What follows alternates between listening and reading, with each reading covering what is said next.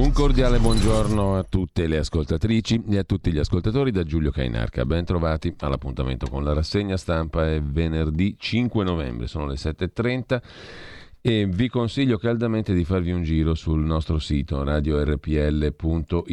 Eccolo qui, la home page è interessante, molto modesta, senza pretese, ma interessante. Trovate tutto, come ascoltarci, come scaricare anche i racconti che vanno facendosi sempre più, il racconto che si va facendo sempre più di realtà e non di fantascienza.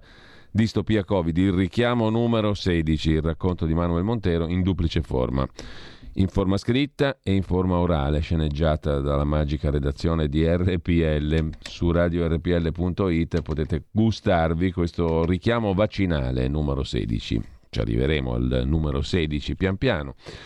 E intanto, mh, mm, eh, prima pagina dedicata mh, mm, a ciò che è andato in onda, ciò che potete riascoltare, e poi c'è una sezioncina della quale parleremo più in dettaglio a partire dalla settimana prossima. Come sostenere Radio RPL attraverso le donazioni, ok, ma attraverso anche gli abbonamenti. Abbonati, c'è un pulsantino, sostienici. Uh, abbonati e scoprirete le possibilità. Qualcuno le ha già scoperte e si è già abbonato, come sentiremo poi alle 9. C'è un super abbonato, uno dei pionieri dell'abbonamento. Ce ne sono due. Il signor Felice l'abbiamo salutato l'altro giorno. Oggi conosceremo un altro ascoltatore che si è già abbonato a livello più alto. Ci sono diversi livelli mensili di contribuzione che danno diritto anche a diverse cose. Lo scoprirete leggendo il sito e poi ne parleremo in dettaglio, ma è molto importante che Radio RPL sia sostenuta in maniera limpida, trasparente, chiara da parte di chi la apprezza o la ritiene semplicemente utile. Intanto mm, radiorpl.it, sezione Sostienici e tutto il resto poi le potete scoprire tranquillamente dal sito. Uh, nel frattempo, e ricordo anche le mail che sono molto semplici di tutti i conduttori fondamentalmente, sono uh, le mail del nostro nome e cognome con il punto in mezzo, giulio.cainarca chiocciola radiorpl.it e via dicendo. Per poter comunicare direttamente con noi, i contatti li trovate lì sempre sul sito di radiorpl.it. Chi vuol scrivermi personalmente lo può fare appunto al, al all'indirizzo giulio.cainarca radiorpl.it Intanto, come al solito, andiamo a vedere la prima pagina dell'agenzia ANSA, apertura sull'allarme, di nuovo l'Europa, epicentro di che cosa? Ma naturalmente del virus, del coronavirus, del SARS-CoV-2, della Covid-19. 19, 20, 21, 22. Il virus alla quarta ondata, l'allarme dell'EMA, dell'Agenzia Europea del Farmaco e delle Nazioni Unite. Da qui a febbraio, segnatevi questa cifra, si potrebbe registrare un altro mezzo milione, 500 mila morti in Europa. Bisogna fare presto. L'Agenzia Europea del Farmaco sta valutando l'ipotesi di una quarta dose. Manuel Montero ci ha visto giusto, quarta, quinta, sesta, settima, fino alla sedicesima dose di vaccino per gli immunodepressi e record di casi in Germania, autorizzato nel Regno Unito il farmaco, la pillola anticoronavirus per via orale, il Molnupiravir della casa farmaceutica Merck. Casi in salita anche in Italia, booster ai vaccinati all'estero, cioè chi si è vaccinato all'estero ed è italiano e torna in patria viene iniettato e poi ancora la questione della Lega, confermata la linea politica di Salvini all'unanimità, scrive l'agenzia ANSA. E ancora in primo piano sull'agenzia ANSA, l'ex PM Mignini scrive un libro sulla storia dell'omicidio di Meredith Kercher, pubblicato l'anno prossimo, ma non svelo il titolo, dice il magistrato. Magistrato Mignini è stato anche un magistrato importante per quanto riguarda il mostro di Firenze e non dico altro. Andate su Google e scoprite tutto, perché il magistrato ha la collera facile. Quindi meglio parlarne bene che male del pubblico ministero Mignini, che pubblica anche lui un bel libro sulla vicenda di Meredith Kercher. Sull'omicidio Kercher di Perugia lo ricorderete Amanda Knox e mm, ehm, l'imputato, non mi ricordo adesso il nome, ve lo ricordate tutti sicuramente, l'imputato italiano del caso di Meredith Kercher, eh, l'omicidio Meredith e Amanda Knox, com'è che si chiamava lui? Raffaele Sollecito mi è venuto in mente. Ha scritto un libro dedicato all'omicidio di Meredith Kercher, il magistrato Giuliano Mignini, ora in pensione. Ah, me, meno male. Meno male nel senso che ora si può parlare anche, mh, però c'ha la querela facile, quindi è meglio di no. Meno male per lui, dico, perché così dopo tanta fatica e tanto lustro che ha dato alla giustizia in Italia può godersi un po' di riposo. Infatti l'irrifrenabile magistrato ha scritto, perché per lui non si addice il riposo bisogna impiegare il tempo in maniera proficua e lo ha fatto il magistrato appunto con il libro sulla vicenda Meredith Kercher. Ci sono tutte le sentenze, eccetera, eccetera. Fondamentale, imprescrittibile il libro dell'ex PM Mignini. Intanto, sempre dall'agenzia ANSA in prima pagina, cosa dobbiamo reso contare?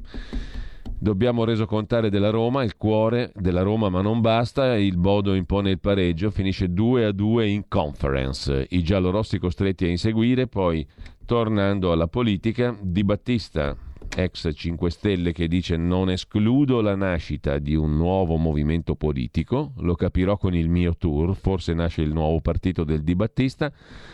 Concorrenza, ok del Consiglio dei Ministri sul disegno di legge, trasparenza sulle concessioni, contiene molte misure utili, ha detto Draghi, centra gli obiettivi del PNRR e non finisce qui, ma escono dal disegno di legge concorrenza anche le norme sulla mobilità dei notai. Sparito l'articolo che consentiva di esercitare in tutta Italia. Approvata la delega sui taxi, ma la Lega chiede tutele per chi ha già la licenza. I taxi si dicono pronti alle mobilitazioni, una storia vecchissima, quella della liberalizzazione dei tassisti e via dicendo.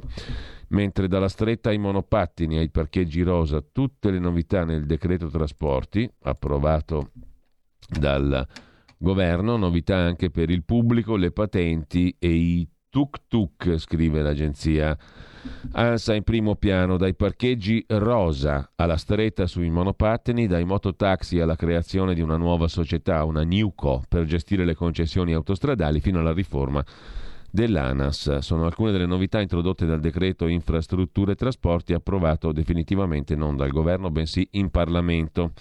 Un passo cruciale per accelerare le riforme previste dal solito PNRR, commenta il ministro delle infrastrutture e delle mobilità sostenibili Enrico Giovannini per favorire lo sviluppo di tutte le modalità di trasporto con una impronta verso la sostenibilità sociale e ambientale e la riduzione delle diseguaglianze. Non manca nulla. Stretta sull'uso dei monopattini elettrici, divieto di parcheggio sui marciapiedi e zone di sosta dedicate, riduzione della velocità massima da 25 a 20 km orari, confisca del mezzo truccato, casco obbligatorio per i minorenni. Vietata sulle strade e sui veicoli pubblicità il cui contenuto proponga messaggi sessisti o violenti o stereotipi di genere offensivi o messaggi lesivi del rispetto delle libertà individuali, dei diritti civili e politici, del credo religioso, dell'appartenenza etnica, oppure discriminatori con riferimento all'orientamento sessuale, all'identità di genere, alle abilità fisiche e psichiche. Tutto ciò verrà vietato. La pubblicità sulle strade e sui veicoli. Protesta Fratelli d'Italia che parla di nefasta ideologia gender, disegno di legge Zan mascherato. Arrivano gli stalli rosa, cioè posteggi riservati alle donne incinte, ai genitori con figli fino a due anni, sosta gratuita sulle strisce blu per i disabili nel caso in cui i parcheggi dedicati siano occupati. Più pesanti le multe del parcheggio selvaggio in questi spazi. Trasporto pubblico locale. Le regioni potranno utilizzare una quota di risorse governative per dare servizi aggiuntivi per potenziare i controlli. PNRR, misure per velocizzare la realizzazione delle opere attraverso norme di semplificazione. Poi ai giovani under 35, ai soggetti che percepiscono il reddito di cittadinanza o gli ammortizzatori sociali, è riconosciuto un contributo per il conseguimento della patente, per la patente merci, pari a 1000 euro e non superiore al 50% delle spese sostenute per il mezzogiorno, nuova norma sulla perequazione per sbloccare il fondo infrastrutturale di perequazione con dote di 4,6 miliardi di euro per gli anni 22-33 per recuperare il divario rispetto al resto del paese. Questo in pillole il decreto trasporti approvato dal Parlamento. E sempre dalla prima pagina dell'agenzia ANSA sulla Covid, fotografati nei polmoni danni finora invisibili, i danni provocati dal virus SARS-CoV-2 sono stati visti come finora mai era stato possibile, con dettagli che arrivano fino ai più piccoli capillari. Hanno permesso di capire meglio la causa di alcune gravi complicanze dovute a appunto alla malattia Covid-19. Un italiano invece è il sindaco più vecchio d'America, Vito Perillo, poi ne parleremo. C'è un articolo sul Corriere dedicato a lui, 97 anni, è stato rieletto in una cittadina del New Jersey. Mi chiamo Vito, sono italiano, sono il più vecchio d'America, il sindaco più vecchio d'America. Vito Perillo, 97 anni, è nato nel Bronx da genitori immigrati dall'Italia mm, all'inizio del secolo scorso. Il 2 novembre è stato eletto per la seconda volta sindaco di Tinton Falls, New Jersey, 18.000 abitanti. Il suo mandato scadrà quando avrà compiuto 101 anni e eh, lasciamo l'agenzia ANSA con la riapertura di un cold case, quello di Nadia Cella, di Nada Cella, chiedo scusa, Chiavari, si riapre questo cold case, cioè un caso dimenticato, sostanzialmente una svolta, per questo caso del 1996, un'impiegata Nada Cella trovata uccisa nello studio del commercialista dove lavorava. Potrebbe essere arrivata a svolta la soluzione di questo omicidio, irrisolto dal 96. La Procura di Genova ha indagato per omicidio una donna, Anna Lucia Cecere, indagati anche l'ex datore di lavoro della vittima, il commercialista Marco Soracco e l'anziana madre Teresa Bucchioni per false dichiarazioni al pubblico ministero. I tre hanno ricevuto l'avviso di garanzia, domani sarà dato incarico al genetista Emiliano Giardina di eseguire esami sui reperti di DNA trovati sulla scena del delitto. A far riaprire il caso la criminologa Antonella Pesce, incaricata dalla famiglia di Nada Cella insieme all'avvocata Sabrina Franzone. L'esperta ha riesaminato il fascicolo del 96 raccogliendo spunti investigativi sottovalutati all'epoca. Così l'agenzia ANSA in prima pagina. Mentre secondo Amnesty International la blogger cinese Zhang Zhan rischia di morire. L'attivista cinese è in carcere per aver denunciato sui social media la gestione della pandemia Covid-19. La donna sta facendo lo sciopero della fame, rischia di morire se non viene rilasciata urgentemente per ricevere cure mediche. L'attivista e blogger cinese Zhang Zhan, in carcere per aver denunciato sui social media la gestione della pandemia Covid-19, rischia di morire. È l'appello di Amnesty International. La giornalista cinese, ex avvocato, 38enne, è in agonia dopo un lunghissimo sciopero della fame. Si era recata a Wuhan nel febbraio del 20 per raccogliere notizie sul posto, aveva postato messaggi sui social, denunciava gli arresti di giornalisti indipendenti e le pressioni esercitate dalle autorità su famiglie di pazienti affetti dal Covid, dalla Covid. E infine lasciamo l'agenzia ANSA per dare un'occhiata rapidissima anche alla DN Kronos che si apre con il nuovo allarme lanciato dall'Organizzazione Mondiale della Sanità e dall'Agenzia Europea del Farmaco, la EMA, Sull'Europa, epicentro di nuovo della pandemia. Siamo nella quarta ondata, serve la quarta, quinta, sesta dose di vaccino. Si rischiano altri 500.000 morti entro febbraio in Europa e in Asia. Quarta ondata da Gran Bretagna a Germania. Siamo entrati nel pieno di questa quarta ondata, dice anche l'Agenzia Europea del Farmaco e conferma l'Organizzazione Mondiale della Sanità, l'Europa è di nuovo al centro della pandemia. Contagi delle regioni e indice di contagio in Italia, attesa per la cabina di regia che deciderà. E intanto lasciamo anche la DN Kronos, eh, non c'è niente di particolarmente diverso dall'ANSA, andiamo a vedere le prime pagine dei quotidiani di oggi in rapida successione. Cominciamo come al solito dal Corriere della Sera. Anche qui l'apertura è con virgolette, siamo nella quarta ondata, tornano a correre i contagi, l'Europa epicentro ancora della pandemia, ma l'Italia continua a resistere in questa guerra. L'allarme lanciato da EMA e OMS, Agenzia Europea del Farmaco e Organizzazione Mondiale della Sanità. Siamo alla quarta ondata. Il governo spinge sulle terze dosi il commissario all'emergenza Figliuolo dice alle regioni bisogna accelerare sui vaccini. Sempre dalla prima pagina poi del Corriere della Sera, di spalla, in taglio alto, Salvini è tregua con Giorgetti, tregua nella Lega, ascolto tutti ma decido io, ha detto il segretario leghista Salvini sul tema delle alleanze europee. Salvini ha confermato che un avvicinamento al Partito Popolare Europeo non rientra nella sua strategia come auspicava invece Giorgetti, tra poco più di un mese progetti e obiettivi della Lega saranno più chiari con la conferenza programmatica che, dice Salvini, servirà a sancire, aggiornare, decidere i binari su cui viaggiamo. Parla al Corriere anche l'amministratore delegato di Bank of America, Brian Moinian, un piano da mille miliardi per la transizione ecologica, l'attivista Vanessa Nakate, che è l'attivista africana, sorella di Greta Thunberg, sorella nella battaglia, nella lotta per il clima, dice che noi siamo gli esclusi, un noi plurale, un plurale maiestatis, la crisi del clima aggrava le disparità. A centropagina poi la notizia della riapertura del caso di Nada Cella. Aveva 25 anni quando nel 96 venne uccisa nello studio di un commercialista a Chiavari, dove lavorava come segretaria. Si riapre il caso della morte di questa giovane donna nel 96. Una criminologa ha raccolto indizi trascurati in fase di indagine. Sotto accusa la rivale in amore e il professionista per cui Nada Cella lavorava.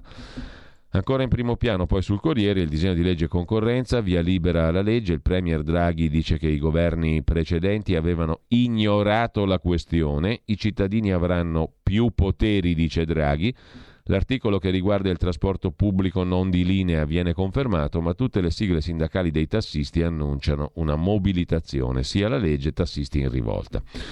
E ancora dal primo piano del Corriere della Sera, Federico Fubini si occupa di Marco D'Alberti, non lo conosce nessuno, ma è il consigliere giuridico di Mario Draghi, autore della legge sulla concorrenza. Il provvedimento mira ad aprire i mercati per favorire crescita e occupazione, tutelando ovviamente i valori sociali e l'eguaglianza.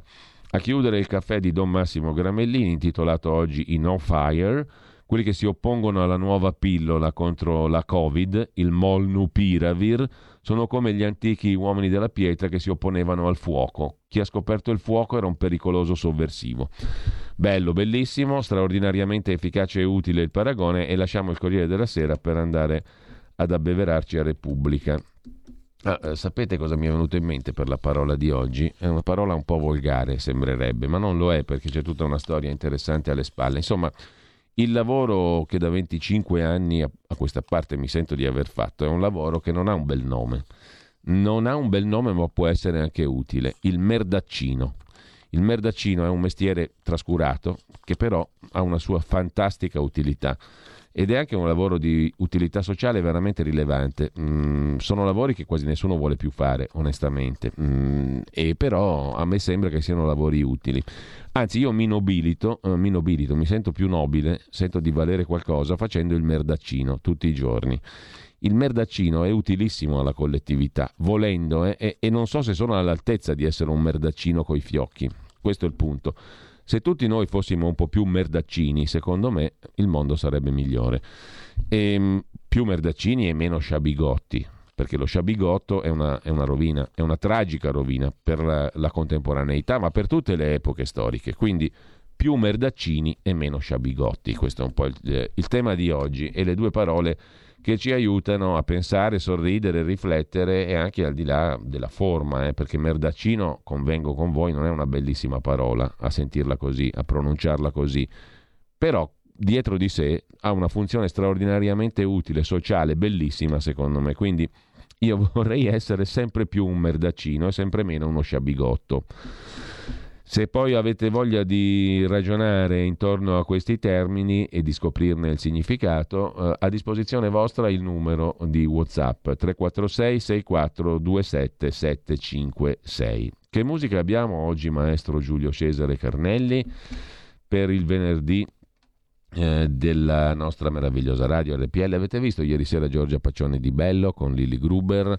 È stata presentata anche come giornalista di Radio Padania Libera, Ciumbia, urca, che roba, però ha fatto una bella figura anche nei confronti di Marco Travaglio, perché adesso bisogna andare in tv non per di qualcosa, ma per fare bella figura contro uno che ti attacca. Lì erano tre contro uno, secondo la più nobile prassi dei combattimenti equi, giusti, il fair play, eccetera, eccetera, tre contro uno, ma va bene così, insomma. È normale, eh, la nostra Giorgia Pacione di Bello ha una sua bella rubrica su RPL, andate su RPL, cliccate palinsesto, oggi vi vedete il palinsesto di oggi, c'è anche quello di sabato naturalmente. Mm, quello di sabato lo state vedendo? No. Ehm, no, perché c'è il, il, il, bluone. Il bluone adesso è stato so, so, sostituito, per chi ci sta seguendo in diretta su Facebook e su YouTube, appunto dalla nostra pagina con la rassegna stampa di sabato, chissà chi la farà, ancora non abbiamo deciso, alle 8, alle 8 di domani. E poi, mm, dopo la rassegna stampa, c'è il garage dell'alfista di Antonino Danna e alle 10 Tax Girl di Giorgia Paccione di Bello. Alle 11 per mezz'ora una gemma in cucina, chissà cosa Gemma Gaetani ci proporrà nella sua video ricetta. Se non l'avete mai vista, guardatevela perché la video ricetta di Gemma Gaetani su RPL alle 11, dalle 11 alle 11.30 è fantastica, è una bellissima rubrica da non molto in onda, sono alla terza puntata, una gemma in cucina, non perdetevela, così come vi consiglio caldamente di ascoltare anche la rubrica successiva, il taglio basso, l'economia alla prova dei fatti di Stefano Robbiati, alle 11.30 del sabato. Comunque, torniamo a noi, cos'è che stavamo dicendo? Stavamo andando a vedere Repubblica, quindi Andiamoci senza mettere troppo casino in mezzo. Covid, la quarta ondata investe l'Europa. Figliuolo, bisogna accelerare la terza dose, dice il commissario Covid. Concorrenza sì del governo. Le parole d'ordine di Draghi, ordine e trasparenza. Niente male, direi, sono ottime. Parole d'ordine condivisibilissime. Ordine e trasparenza ma il titolo principale è Tregua armata nella Lega, il diktat di Salvini, che notoriamente nella Lega è un passante, non è il capo del partito, il segretario della Lega, è un passante, per cui si permette di alzare i suoi diktat. Nel Consiglio federale il segretario detta la linea, incredibile, un capo partito che detta la linea del partito, non si è mai visto. Nell'Unione Europea voglio un gruppo identitario, i popolari stanno con la sinistra. Giorgetti esprime fiducia al leader, ma insiste, se andiamo avanti così rischiamo l'irrilevanza come la destra in Francia. E poi c'è un'intervistona di Repubblica a Maroni, inteso come Roberto Maroni, l'ex segretario prima ancora ministro del Carroccio. Io sto con il ministro, cioè con Giorgetti, dice Maroni, il Carroccio nel PPE o finirà isolato. In prima pagina su Repubblica c'è anche la ministra Carfagna che parla di recovery al sud, i fondi europei, i sindaci avranno i fondi e i tecnici, cioè al sud arriveranno i soldi e le assunzioni per governare i soldi, le assunzioni di burocrati per governare il quattrino.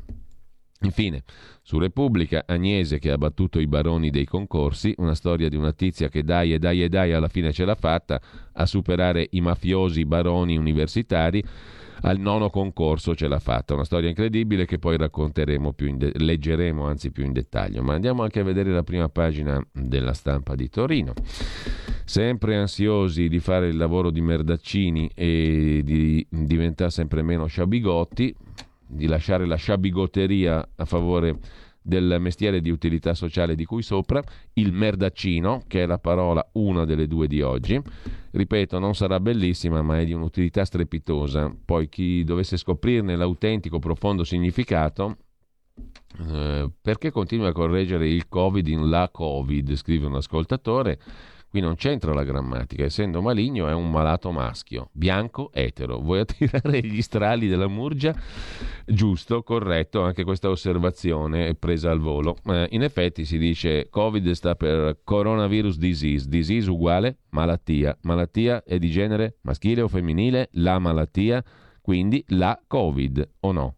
Ineccepibilmente direi la Covid in italiano, la malattia da coronavirus o no? O il malattia si dice? Beh, dipende, dipende da come si sente la cosa medesima. Dobbiamo chiedere COVID se, al Covid se si sente Covid il Covid o la Covid.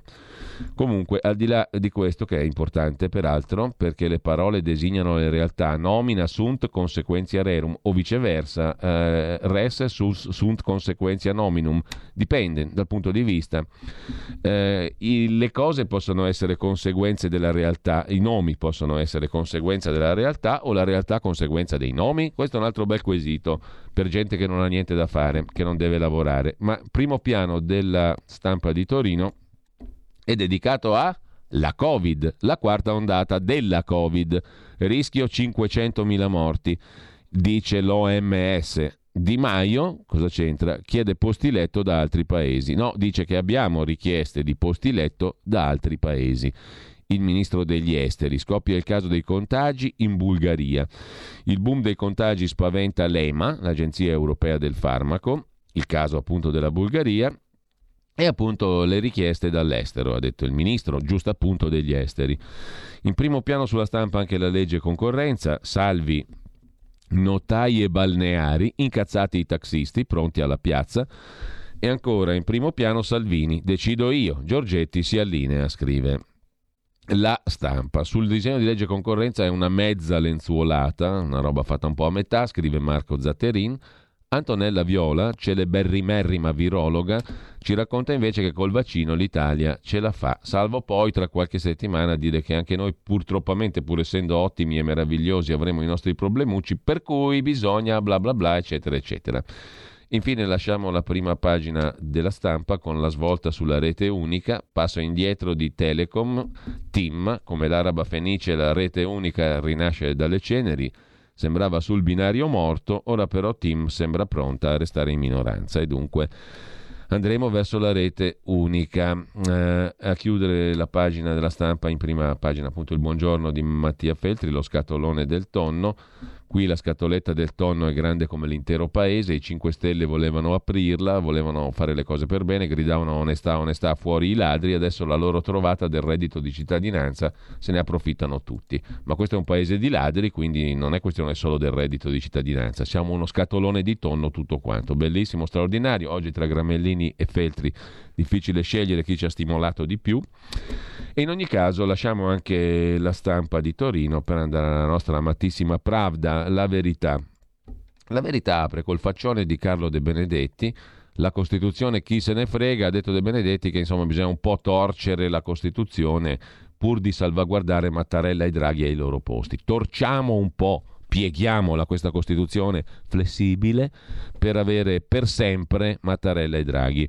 Usano i bimbi per il Guinness del vaccino, invece protesta il direttore della Pravda, Maurizio Belpietro. I contagi sono in aumento anche tra chi ha fatto due dosi e poi anche la sedicesima, quella di cui potete leggere e ascoltare sul nostro sito in prima pagina in home page radiorpl.it. Distopia Covid, il sedicesimo richiamo. Speranza e i suoi esperti hanno stabilito un traguardo di iniezioni arbitrario, il 90%, e poiché non riescono a raggiungerlo col Green Pass, ora danno la caccia ai minorenni, i quali non rischiano per il virus, ma vengono coinvolti allo scopo di mascherare il fallimento. Ma come la pensa male il direttore della Pravda? Come contorto Maurizio Belpietro? Mentre sempre dalla prima pagina della verità, allarmi continui, ma ora il Covid colpisce meno dell'influenza, scrive Patrizia Floder Reiter. Ma questi qui della Pravda, ma dove vivono? Nel mondo reale o in un mondo immaginato dai Novax? Oggi il Covid, il Covid, e dai, la Covid colpisce meno dell'influenza, eppure si preferisce fare del terrorismo. Scrive la verità. I numeri della pandemia vengono sparati senza contesto. Per i virus stagionali con migliaia di morti l'Italia non ha chiuso, non ha mai chiuso Baracca e Burattini. Intanto la Feltrinelli propone i protocolli dei Savi di Sion, libro chiave della propaganda antisemita. Lo denuncia la comunità ebraica di Roma, lo riprende anche la verità. Polemica social tra la comunità ebraica di Roma e il sito della Feltrinelli per un libro antisemita in vendita sul portale della casa editrice. Ehi, Feltrinelli ha twittato la comunità ebraica, allegando la foto del volume con la scheda descrittiva. Attenzione, davvero pensate si possa proporre i protocolli dei Savi di Sion, libro chiave della propaganda antisemita, senza una nota che ne evidenzi la falsità? Così si favoriscono i teorici del complotto a danno dell'imprescindibile analisi storica, denunzia la comunità ebraica romana. In primo piano, in prima pagina, anzi sulla Pravda, poi c'è anche il pezzo di Francesco Borgonovo che ascolterete alle 9.30 con Giulio Meotti del Foglio nella rubrica qui su RPL La bomba umana. Nuovo mestiere per i giornalisti, smontare le notizie vere. Il nuovo mestiere dei cronisti non è quello del merdaccino, ma del killer di notizie. Lo scoop del BMJ, del British Medical Journal, poi ne vedremo un estratto anche sul Fatto Quotidiano di oggi. Comunque lo scoop del British Medical Journal sulle irregolarità nei test del vaccino Pfizer è stato ripreso da tanti media esteri. Quelli italiani invece l'hanno ignorato o bollato come fake news. Stesso schema con Report, la trasmissione di Rai 3. Se un'inchiesta si allontana dal dogma vaccinale, viene screditata, scrive Francesco Borgonovo sulla questione del BMJ, del British Medical Journal, che ha raccontato come fossero taroccati i test per il vaccino Pfizer-BioNTech, ci torniamo dopo. Intanto, a centropagina, Salvini riprende le redini del carroccio, scrive Giorgio Gandola, e poi scontro tra ministri sui fossili, poi l'Italia firma l'intesa capestro. Di che cavolo si tratta? Lo scopriamo a pagina 12. Mise e Mite arrivano divisi alla firma sullo stop ai sussidi. Sussidi, naturalmente, i fossili sono i mm, combustibili fossili, carbone, petrolio, eccetera. Diverbio tra Cingolani e Franco. Il governo aderisce all'ultimo patto contro i sussidi ai fossili. Nel breve, prezzi del barile dunque andranno su. La benzina aumenterà per questa guerra ai fossili combustibili fossili, petrolio, carbone, carbone. Con il verde intanto la finanza ricicla 18 mila miliardi di vecchi bond. Questo pure è interessante, articolo a pagina 13 di Gianluca Baldini. Grazie alla filosofia green, adesso la finanza può riesumare 18 mila miliardi di obbligazioni, di bond, all'interno dei fondi ESG, cioè attenti all'ambiente, venduti ai risparmiatori, saranno impacchettati vecchi prodotti obbligazionari in difficoltà e col segno meno, cioè abbiamo tanta merda appunto da smaltire e la infiliamo dentro ai fondi green, ai nuovi investimenti green. Saranno impacchettati questi, questi schifi del passato prodotti in difficoltà col segno meno che sono in perdita all'interno dei fondi attenti all'ambiente e giustamente per tenere l'ambiente pulito bisogna infilare diciamo, i rottami e lo schifo dentro i nuovi strumenti per purificare il tutto. Ecco la nuova bolla della sostenibilità. 18 mila miliardi di schifezze infilate nei nuovi bond. Green, oltretutto. In primo piano ancora sulla verità di oggi, la legge Zan nascosta nel decreto infrastrutture, Massimo Gandolfini se ne occupa con un arrogante colpo di mano riproposta l'identità di genere bocciata in Senato. È quella questione di cui abbiamo parlato prima, sommariamente. E, e praticamente i partiti pagheranno uh, la beffa gender nel decreto infrastrutture alle prossime elezioni. Col divieto di pubblicità pro-life si aggira il no al disegno di legge Zan. Eh, è stata vietata la pubblicità appunto sessista e tutto il resto, con una lunga, una lunga serie di divieti, quella che abbiamo letto prima. A chiudere, Sapete cos'è il paddle? È un gioco un po' particolare, mm, i segreti del pad, particolare nel senso di, di, derivazione tennistica più o meno, i segreti di questo gioco spiegati dall'uomo che ha portato il gioco medesimo dall'Argentina in Italia, Gustavo Spector, argentino doc, commissario tecnico della nazionale italiana di padel. Lui, però, lo sport più figo del momento, ha iniziato a diffonderlo qui quando i campi si contavano sulla punta delle dita. Ora sono 3000 intervistato a pagina 21 della Verità. Verità che lasciamo per andare subito a libero perché c'è bisogno di maggior libertà dopo una settimana di eh, lavoro di merdaccino eh, e quindi andiamo subito a libero per essere meno sciabigotti, lo ripeto, sciabigotto, sciabigotto e merdaccino sono le due fantastiche parole di oggi. Più merdaccini, meno sciabigotti è lo slogan odierno. E intanto in prima pagina su Libero i soldi che inchiodano i grillini alla poltrona perché non vogliono votare. Molti onorevoli hanno svoltato, prima di essere eletti dichiaravano zero euro i grillini. Ecco i nomi di chi non accetterà elezioni anticipate se Draghi salisse al colle. A pagina 4 c'è l'elenco di quelli che non vogliono mollare il cadreghino, la poltrona di parlamentare. I soldi inchiodano il Movimento 5 Stelle alla poltrona. Molti onorevoli, prima di essere eletti, dichiaravano zero euro. Ecco chi osteggia le elezioni anticipate se Draghi va al Quirinale. Ce ne sono diversi che guadagnavano prima di essere eletti deputati del Movimento 5 Stelle 0 euro o 19.000 all'anno, 22.000, 16.000, 9.000, 4.600. C'è qualcuno che già guadagnava 59.000 ma si è portato a 125.000, insomma, secondo Libero, questi dei 5 Stelle da Cadrega non la mollano perché prima guadagnavano poco e niente. In prima pagina ancora su Libero il carroccio che dà la fiducia a Matteo Salvini, ma i guai restano, scrive Libero. La Lega è salviniana, commenta Alessandro Sallusti, oppure è senza voti. Una morale della favola molto semplice, scrive il direttore di Libero. Chi è che porta i voti in Lega? Salvini, punto. Molto facile, la Lega è salviniana oppure è senza voti. Gianluca Veneziani in prima pagina si occupa del manifesto del 4 novembre 2021, giorno dell'unità nazionale e delle forze armate. Il governo non sa la storia dell'Italia.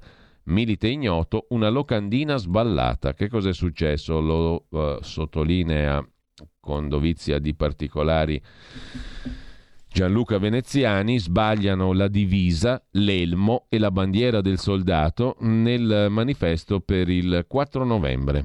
Milite ignoto, politici ignoranti, tanti errori nella locandina del Ministero della Difesa. Un capolavoro di cialtroneria, dice lo storico Marco Cimmino, ma c'è anche un precedente, lo racconta su Libero Gianluca Veneziani. Bella figura di palta per il 4 novembre ieri del 21 nel manifesto del governo.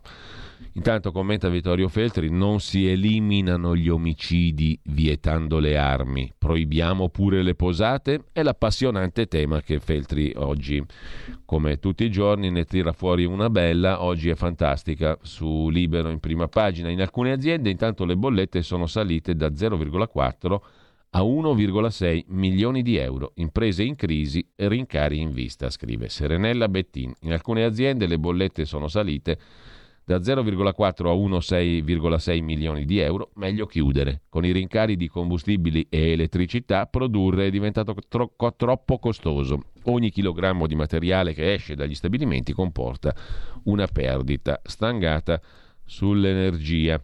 E sempre da libero, in prima pagina, Renato Farina, i consigli del Papa per battere la depressione, anche Papa Francesco soffrì di depressione, in 3 milioni di italiani ne soffrono. Sono usciti anche i consigli papali per combattere la depressione. In un video Francesco parla di una sofferenza che ha vissuto pure lui, come si presenta, come comportarsi, dove ritrovare la luce, quasi una terapia.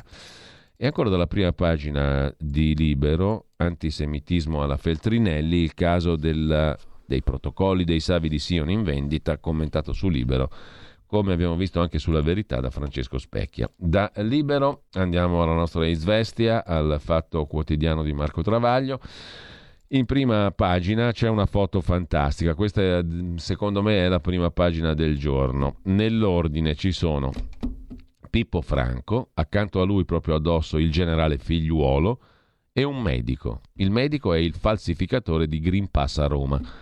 Trova l'intruso, titola il Fatto Quotidiano, figliuolo a cena con Pippo Franco e con il medico del Pass Fasullo.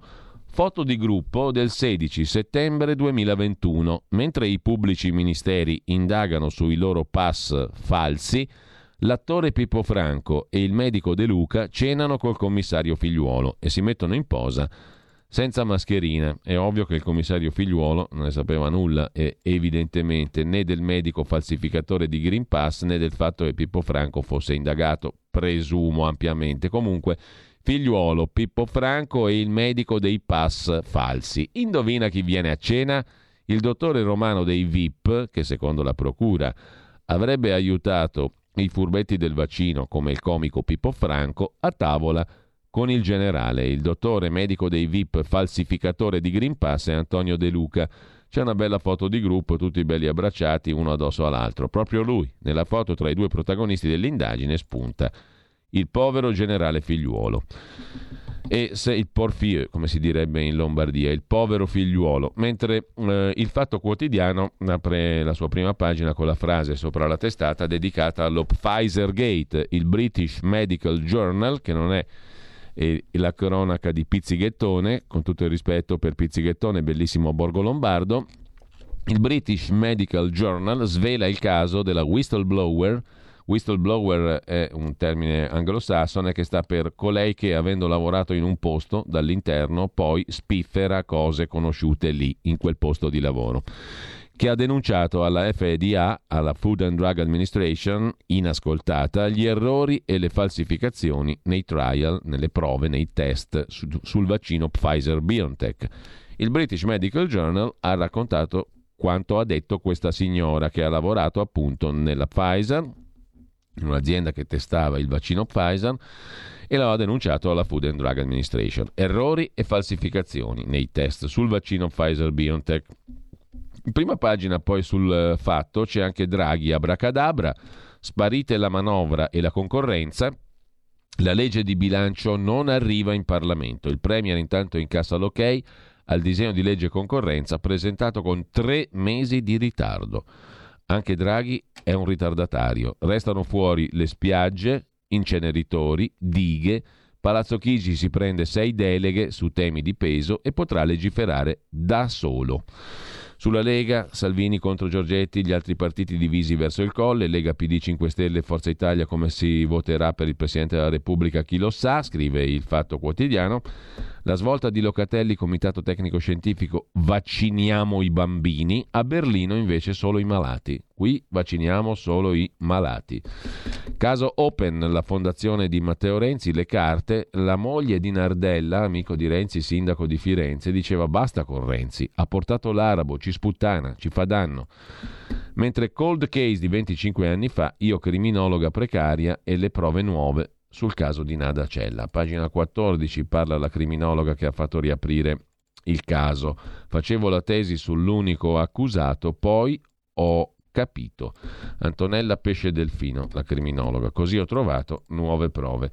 E lasciamo la prima pagina del Fatto Quotidiano con eh, Marco Travaglio che commenta le parole di Carlo De Benedetti a otto e mezzo l'altra sera. Se De Benedetti appoggia qualcuno, quello lì è segnato, farà una bruttissima fine. Carlo De Benedetti ha parlato bene l'altra sera di Mattarella e Draghi, ha parlato malissimo di Conte e Letta, quindi Mattarella e Draghi faranno una brutta fine, perché Carlo De Benedetti li ha definiti due fuori classe. Lasciamo il fatto quotidiano, andiamo a vedere le altre prime pagine di oggi. Vediamo per esempio Avvenire, il quotidiano di ispirazione cattolica. Il tema scelto da Avvenire è l'assegno per i figli, l'assegno unico. Per l'assegno unico, ennesima sorpresa non positiva. Il più volte annunciato decollo dal 1 gennaio del 22 del nuovo assegno unico per i figli sarà solo sulla carta, di fatto slitta di altri due mesi al primo marzo. Da gennaio però via le nuove domande per l'assegno unico per i figli. Fino a quella data continuerà, cioè fino a marzo, Continuerà l'attuale soluzione ponte che mantiene in vita le detrazioni fiscali, i vecchi assegni familiari per i lavoratori dipendenti e il sostegno temporaneo erogato a partire da luglio scorso agli autonomi. Sì unanime del Consiglio dei Ministri alla legge sulla concorrenza, intanto in versione depotenziata però. Dopo l'esclusione delle norme su spiagge e ambulanti, saltano anche le norme per favorire l'attività dei notai in tutta Italia per incentivare le gare nel trasporto pubblico locale per accelerare nuovi inceneritori, mentre i tassisti danno battaglia sulle maggiori licenze. Così Avvenire mette insieme la questione dell'assegno unico dei figli e il disegno di legge concorrenza. Nel frattempo, Chiese e Stato italiano aprono un corridoio umanitario da Kabul per molti profughi speranza di vita nuova, più sicura in Italia. Al Viminale è firmato un protocollo d'intesa per aprire corridoi umanitari che porteranno in Italia 1200 cittadini afghani. Accordo firmato da Conferenza Episcopale Italiana, Sant'Egidio, FCE, Arci, Tavola Valdese e via dicendo, e UNHCR, cioè l'Ufficio Alto per i Rifugiati delle Nazioni Unite. Intanto sono tutti salvi e ora a bordo di due navi ONG i mille migranti soccorsi in mare negli ultimi giorni, navi attese da un porto sicuro. Infine, spinta per le terze dosi e vaccini ai bambini. A Natale, scrive Avvenire in prima pagina. Da Avvenire andiamo al giornale di Augusto Minzolini, apertura con un titolo un po' criptico, Draghi senza fuoco. Nuovo rinvio. Dopo la manovra timido anche sul disegno di legge concorrenza, la corsa al Quirinale rallenta il decisionismo del Premier.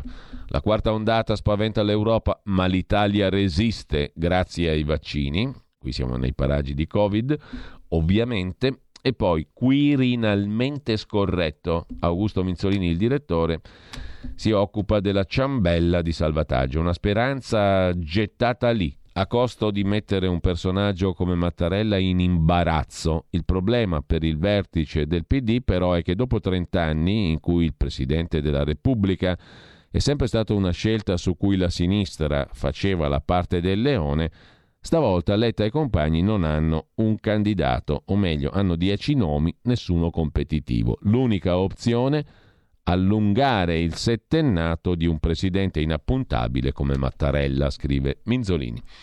In prima pagina però c'è anche, pezzo di Gian Michele Sin, Ursula von der Leyen, presidente della Commissione europea, che anche per fare 50 km prende l'aereo. Quanto inquina l'ecologista Ursula, in jet privato anche per solo 50 km.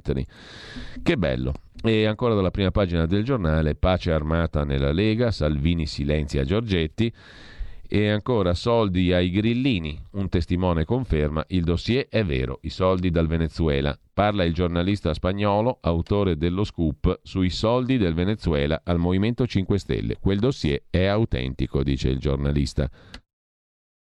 I soldi dal Venezuela ai 5 Stelle sono certificati da un dossier vero, dice il giornalista spagnolo, la cui intervista leggeremo poi più in dettaglio. Nel frattempo sappiate che uno studio americano dice che i bugiardi, se sono tali, mentono almeno 15 volte al giorno, mediamente. Dal giornale passiamo al foglio di Ferrara Cerasa, foglio che mette in prima pagina tra le altre cose Salvini che fa la voce grossa con Giorgetti, le manovre di Draghi per il Quirinale, poi una cosa curiosa, Salvatore Merlo che analizza la nuova giunta Gualtieri a Roma. La squadra del sindaco, Erpugile, l'antropologa Spazzina, i finti tecnici, più che una giunta un museo, scrive il foglio. Aveva annunciato una squadra da sogno per far rinascere Roma, a cominciare dalla figura centrale, il capo di gabinetto della giunta. Deve essere per questo che il sindaco Gualtieri si avvarrà della competenza di Albino Ruberti, detto Erpugile. Chi è costui? Albino Ruberti è personaggione del PD romano, un tipo speciale. A Londra lo esporrebbero al Museo di Storia Naturale. A maggio del 2020, in lockdown, mentre tutti dovevano stare a casa, lui fu beccato dalla polizia a mangiare e cantare a casa di amici su una terrazza di via Macerata a Arpigneto a Roma. Tutti chiusi in casa e lui, che in regione Lazio si occupava di stabilire cosa fosse lecito fare durante il lockdown e cosa no, festeggiava Corvinello e pesce crudo. Alla polizia pare che Albino Erpugile abbia poi opposto i modi ruvidi che ne giustificano il nomignolo. Il caro vecchio voi non sapete chi sono io, ah oh, so Erpugile collaboratore di Zingaretti. Ah, vedi, la polizia se n'è strafregata e l'ha multato. Ora è capo di gabinetto con Gualtieri, ma quella di Gualtieri è una squadra fortissimi, come direbbe Checco Zalone. E in città è già stata ribattezzata la giunta Romanella, dicesi Romanella, il piatto di pasta riscaldata dopo Erpugile. L'altra competenza su cui Gualtieri conta è quella di Sabrina Alfonsi, antropologa e antiquaria, si occuperà di rifiuti. Il pezzo di Salvatore Merlo sul museo di Gualtieri a Roma.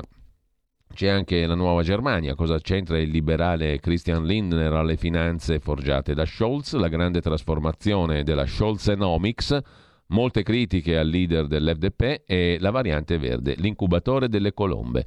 Vuoi vedere che la Germania diventa più permissiva e tollerante sulla finanza pubblica, sull'austerità europea? E sempre dalla prima pagina del foglio andiamo a concludere con l'Andreas Version, con Andrea Marcenaro e la sua rubrichina quotidiana. Ha molto di banale e di scontato, però di clamoroso l'astuzia grossolanamente minore con cui Gad Lerner, dalle colonne del Fatto Quotidiano, esalta Salvini. Lui sì, scrive Lerner, è un vero leader. Salvini, spandendo merda sul Giorgetti Filodraghi.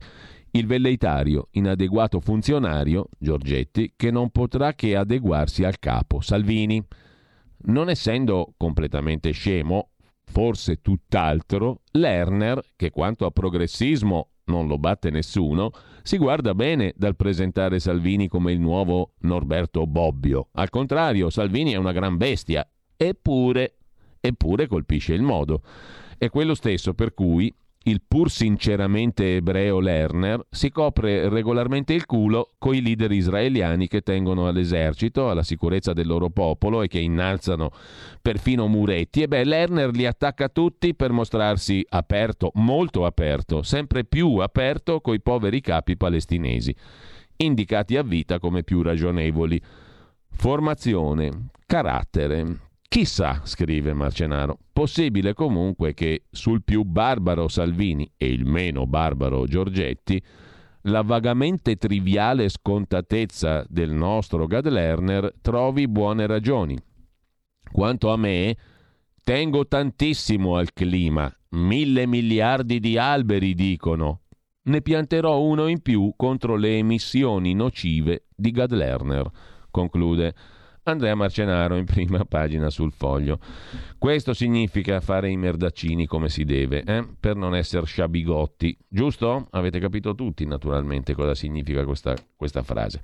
Lasciamo con ciò il foglio e andiamo a vedere che cosa. Allora, Avvenire l'abbiamo visto, il Corriere pure, il Fatto Quotidiano anche, il Foglio non ce lo siamo fatti mancare, il Giornale già fatto, il Giorno, il Quotidiano Nazionale, Giorno Nazione, il resto del Carlino che apre, oltre che coi troppi contagi, serve la terza dose. Poi, se andate sul sito di radiorpl.it, saltate in home page direttamente alla sedicesima dose. Distopia Covid, il richiamo 16, il racconto di Manuel Montero che ogni giorno diventa più vero e meno fantascientifico.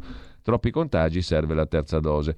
Ma poi c'è la storia di questo signore, ne vedete la foto per chi sta seguendo su YouTube, Facebook o la nostra diretta, meglio ancora sul sito di radiorpl.it, potete seguire la segna stampa in diretta, facilissimo, comodo, straordinariamente comodo, sia dal cellulare che pure potete utilizzare con la app di Radio RPL. In ogni caso, anche dalla diretta, potete vedere la rassegna stampa in diretta sul sito di radiorpl.it. Benissimo, c'è la foto di Ennio Di Lalla questo signore ha 86 anni, romano. Da 22 giorni è fuori da casa sua, è stata occupata da una donna rom con una figlia che ha anche sostituito il nome sul campanello perché lui è andato a fare una visita medica.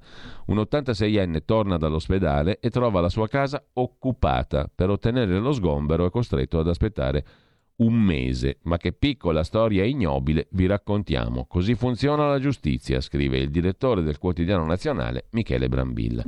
La storia che state per leggere è incredibile, ma è vera. E la Lega di Roma se ne è occupata molto di questa storia di Ennio di Lalla. Il 14 ottobre scorso a Roma, quartiere Don Bosco, un uomo di 86 anni, celibe, senza figli, vive da solo, è uscito di casa per andare a fare alcuni esami medici.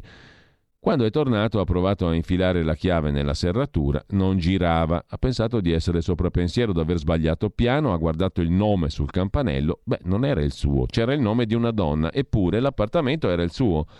Mentre era fuori casa, una donna gli aveva cambiato la serratura e si era piazzata in casa sua insieme con la figlia e un cane. Pazzesco, scrive Michele Brambilla, ma molto meno pazzesco di quello che sarebbe accaduto poco dopo e purtroppo accade ancora. Infatti, sentitosi dire dalla donna qui ora ci abito io, lei faccia quello che vuole, l'uomo ha chiamato i carabinieri per ottenere giustizia. I carabinieri gli hanno risposto che non essendoci un furto in corso non potevano procedere a uno sfratto forzato. Con mio immenso stupore, ha raccontato l'uomo, forse anche per evitare problemi di ordine pubblico nei miei confronti, i militari mi invitavano ad allontanarmi dalla mia abitazione, nonostante gli avessi detto loro che vivo e ho sempre vissuto lì. Quindi sono dovuto andare via e quella donna è rimasta dentro senza che io potessi far nulla. Perché la legge ha un suo iter. L'occupazione abusiva prevede solo una denuncia a piede libero. Per sfrattare la donna occorre l'ordine del giudice. Così da più di due settimane in quella casa ci sta l'usurpatrice, una rom, fra arredi, quadri e elettrodomestici di un anziano costretto a vivere dal fratello che l'ha ospitato.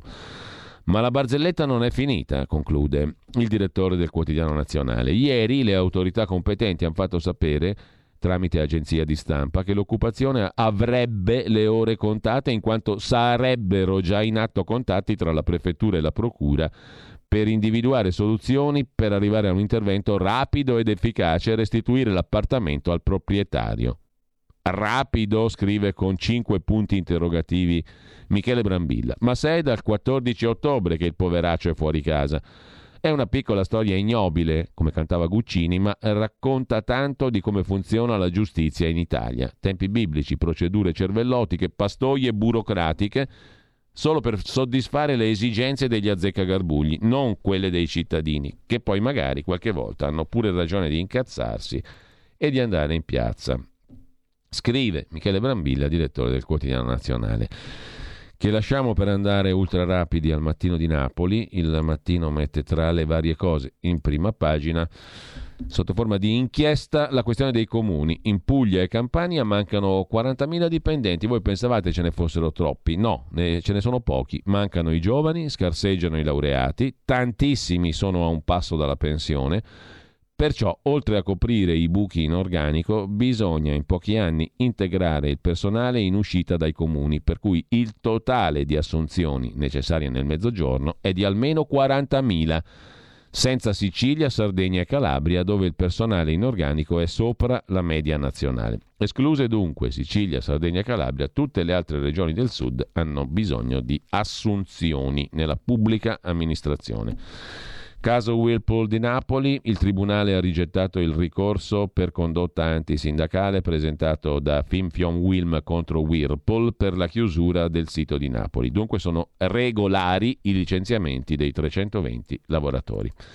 Con ciò lasciamo il mattino, sul messaggero poco da segnalare, andiamo dunque all'ultima prima pagina di stamani, il tempo di Franco Bechis. Il tempo apre con tre questioni. In taglio alto, Zingaretti, che vince il cinghiale d'oro di Striscia la notizia. La Raggi non c'è più, ma le bestiole continuano a fare tour di Roma. Adesso va bene tutto, però, che fosse colpa della Raggi. In ogni caso, una sentenza accusa la Regione. Questo è invece un eh, novum dal punto di vista giudiziario. A pagina 13 il racconto a Zingaretti, il primo cinghiale d'oro non più il tapiro, ma appunto per il governatore del Lazio uno speciale cinghiale d'oro consegnato da Valerio Staffelli. Striscia la notizia. Una promessa che Staffelli aveva fatto a Virginia Raggi. Durante la consegna del tapiro lei aveva chiesto, lei mi deve promettere che darà un cinghiale d'oro a Zingaretti. L'ex sindaca di Roma aveva accusato il presidente del Lazio di essere responsabile della presenza di cinghiali nella città di Roma. Che fine ha fatto la Raggi? A forza di dire stupidaggini, i cittadini si ribellano e hanno fatto il proprio dovere. Il problema dei cinghiali lo risolviamo. Finalmente Roma ha un sindaco, Gualtieri, che troverà una soluzione anche per i cinghiali, ha detto Zingaretti ai microfoni di Striscia, invitando Staffelli a studiare perché a suo avviso la competenza sarebbe del comune non della regione. Peccato che, secondo una sentenza del giudice di pace di Cassino, 1 luglio 2021, l'unico soggetto responsabile dei danni recati dalla fauna selvatica è la regione. Cinghiale d'oro dunque meritatissimo per Zingaretti. Sentenza alla mano. Con ciò lasciamo il primo argomento del tempo, c'è il secondo, quello principale, ci mancava la guerra. Ai tassisti, Draghi cambia le loro licenze, salvati ambulanti e balneari, il governo si rifà sui taxi, pronti a bloccare le città. Il terzo argomento è invece affrontato da Francesco Storace alla grande corrida della Lega, alla fine si è salvato proprio il toro. Bacioni nel faccia a faccia Salvini-Giorgetti. Matteo Salvini lega Giancarlo Giorgetti, almeno in apparenza, poi scrive Francesco Storace, gratta gratta al Consiglio federale del partito, Salvini ha esibito il piglio del capitano, ma senza affondare il colpo e l'altro ha espresso fiducia, cioè Giorgetti, al segretario che sui giornali non appare mai, l'altro che non appare mai. Risultato, le truppe salviniane raccontano che il ministro Giorgetti è tornato a Cuccia. Gli altri rispondono: Stai sereno, che non promette nulla di buono. Certo, Salvini porta a casa il consenso all'assemblea dell'11-12 dicembre per aggiornare e decidere i binari della Lega, ma non è un congresso. Dice basta alle polemiche sapendo che continueranno e presenta il suo piano sulla manovra economica che però Draghi discuterà con Giorgetti e buonanotte ai suonatori.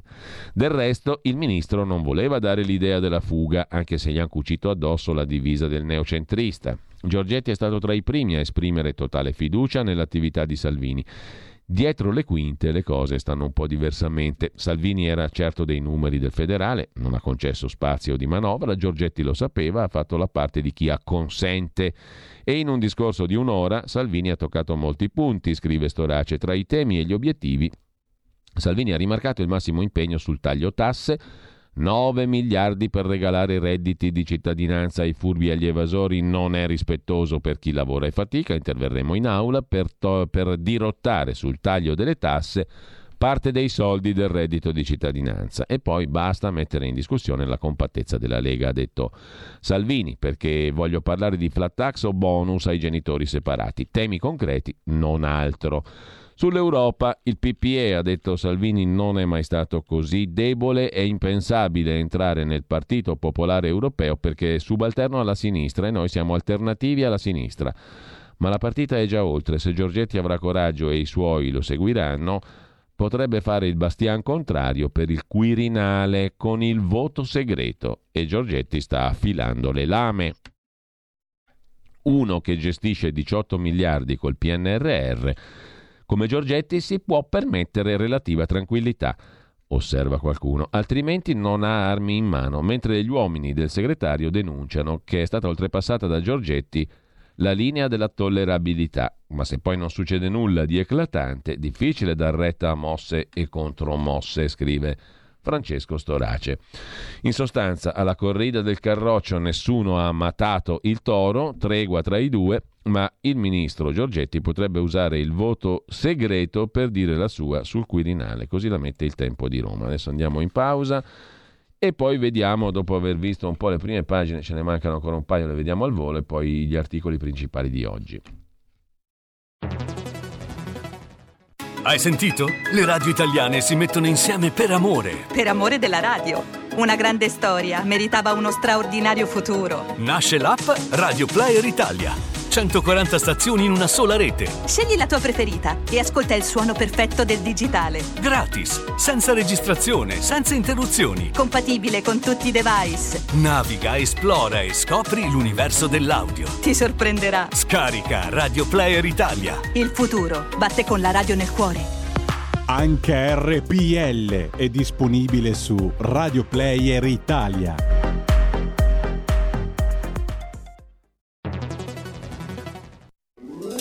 Stai ascoltando RPL. La tua voce libera, senza filtri né censura. La tua radio. Dal 1849 Brescia è la leonessa d'Italia perché Brescia, i bresciani e le aziende bresciane non mollano mai. La Sargom di Rodengo Saiano Brescianissima è sempre più forte per vendere, lavorare e trasformare articoli gomma plastica tecnico-industriali. Alla Sargom potete inoltre trovare tubi gomma e plastica per aspirazione mandata aria, acqua, acidi, solventi e abrasivi, le cui caratteristiche e schede tecniche sono nel sito www.sargom.it. Grazie Brescia, da Sargom Rodengo Saiano, Brescia.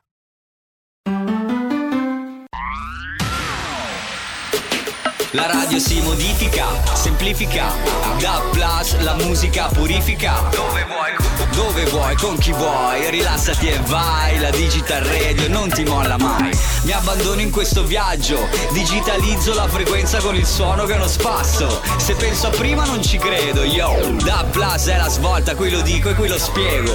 Digital Radio, il suono perfetto. Dub Plus. Anche RPL, la tua radio, è in Digital Radio. Porta con te ovunque RPL la tua radio. Scarica l'applicazione per smartphone o tablet dal tuo store o dal sito radiorpl.it. Cosa aspetti?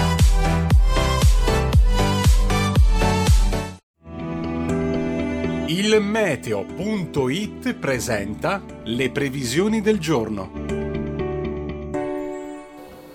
Il tempo resta spiccatamente instabile al sud e su parte del centro, mentre sulle regioni settentrionali ci sarà un ulteriore miglioramento. Al mattino, a fronte di un ampio soleggiamento al nord e su buona parte del centro, avremo ancora delle precipitazioni su Abruzzo e Molise, in estensione anche a Campania e le aree garganiche. Andrà inizialmente meglio sul resto del sud, nel pomeriggio, tuttavia, la situazione è destinata a peggiorare sulle regioni meridionali, come pure in Sardegna, con piogge via via più frequenti, anche moderate sull'isola. Poche le variazioni invece sui restanti settori. Le previsioni di ilmeteo.it tornano più tardi. Un saluto da Stefano Ghetti. Avete ascoltato le previsioni del giorno.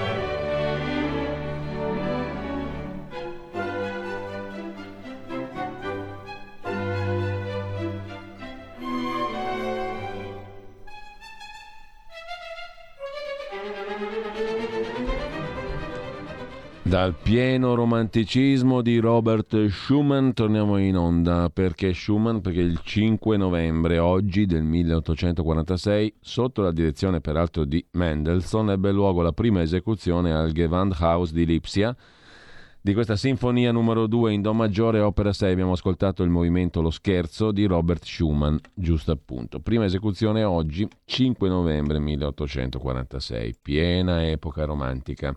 Torniamo alle cose invece più mm, legate alla cronaca, come sempre a quest'ora diamo uno sguardo a ciò che accade dopo la rassegna stampa, dopo la rassegna stampa c'è alle 9.30 Francesco Borgonovo con Giulio Meotti stamani, firma del foglio che spesso citiamo anche durante la recensione dei giornali, giusto appunto, alle 10 e 35 eh, abbiamo invece l'appuntamento con Zoom. Il venerdì si parla di agricoltura, di politica estera. Ci sarà anche il professor Paolo Becchi sulla stretta attualità politica, sulla Lega, sul quadro politico generale.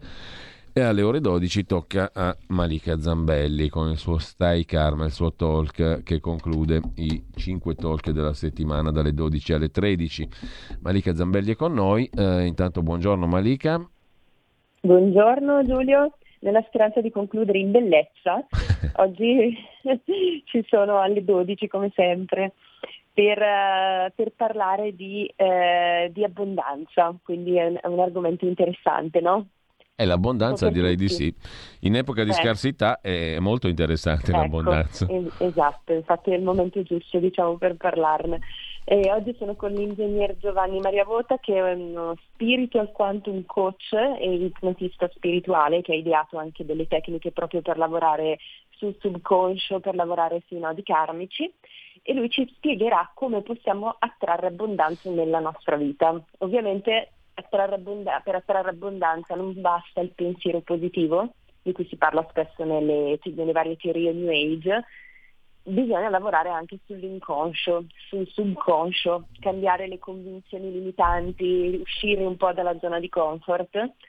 E come dice Robert Kiyosaki, che è stato autore di vari libri proprio su questo argomento, iniziare a pensare come i ricchi. Quindi è, è un argomento carino, insomma, che può stimolare anche gli ascoltatori. Chiaro, non è un lavoro semplice, non è così immediato, non è che se io penso sono ricco, sono ricco, divento ricco, però insomma già cambiare i nostri pensieri cambia, cambia la nostra vita, è dimostrato anche dalla scienza questo.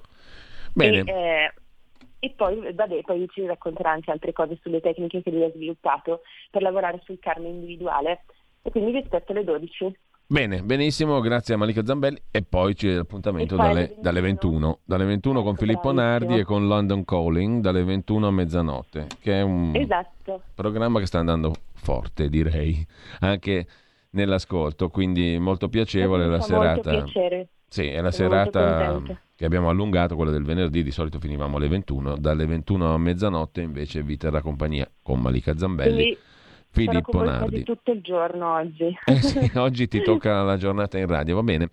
Grazie mille. Lunga. Parleremo, Giulio, posso anticipare sì. l'argomento anche di London Calling velocemente? Sì. Parleremo della passione degli italiani per il cibo. Come sempre ne mettiamo a confronto poi con gli con inglesi. Gli inglesi. Mm.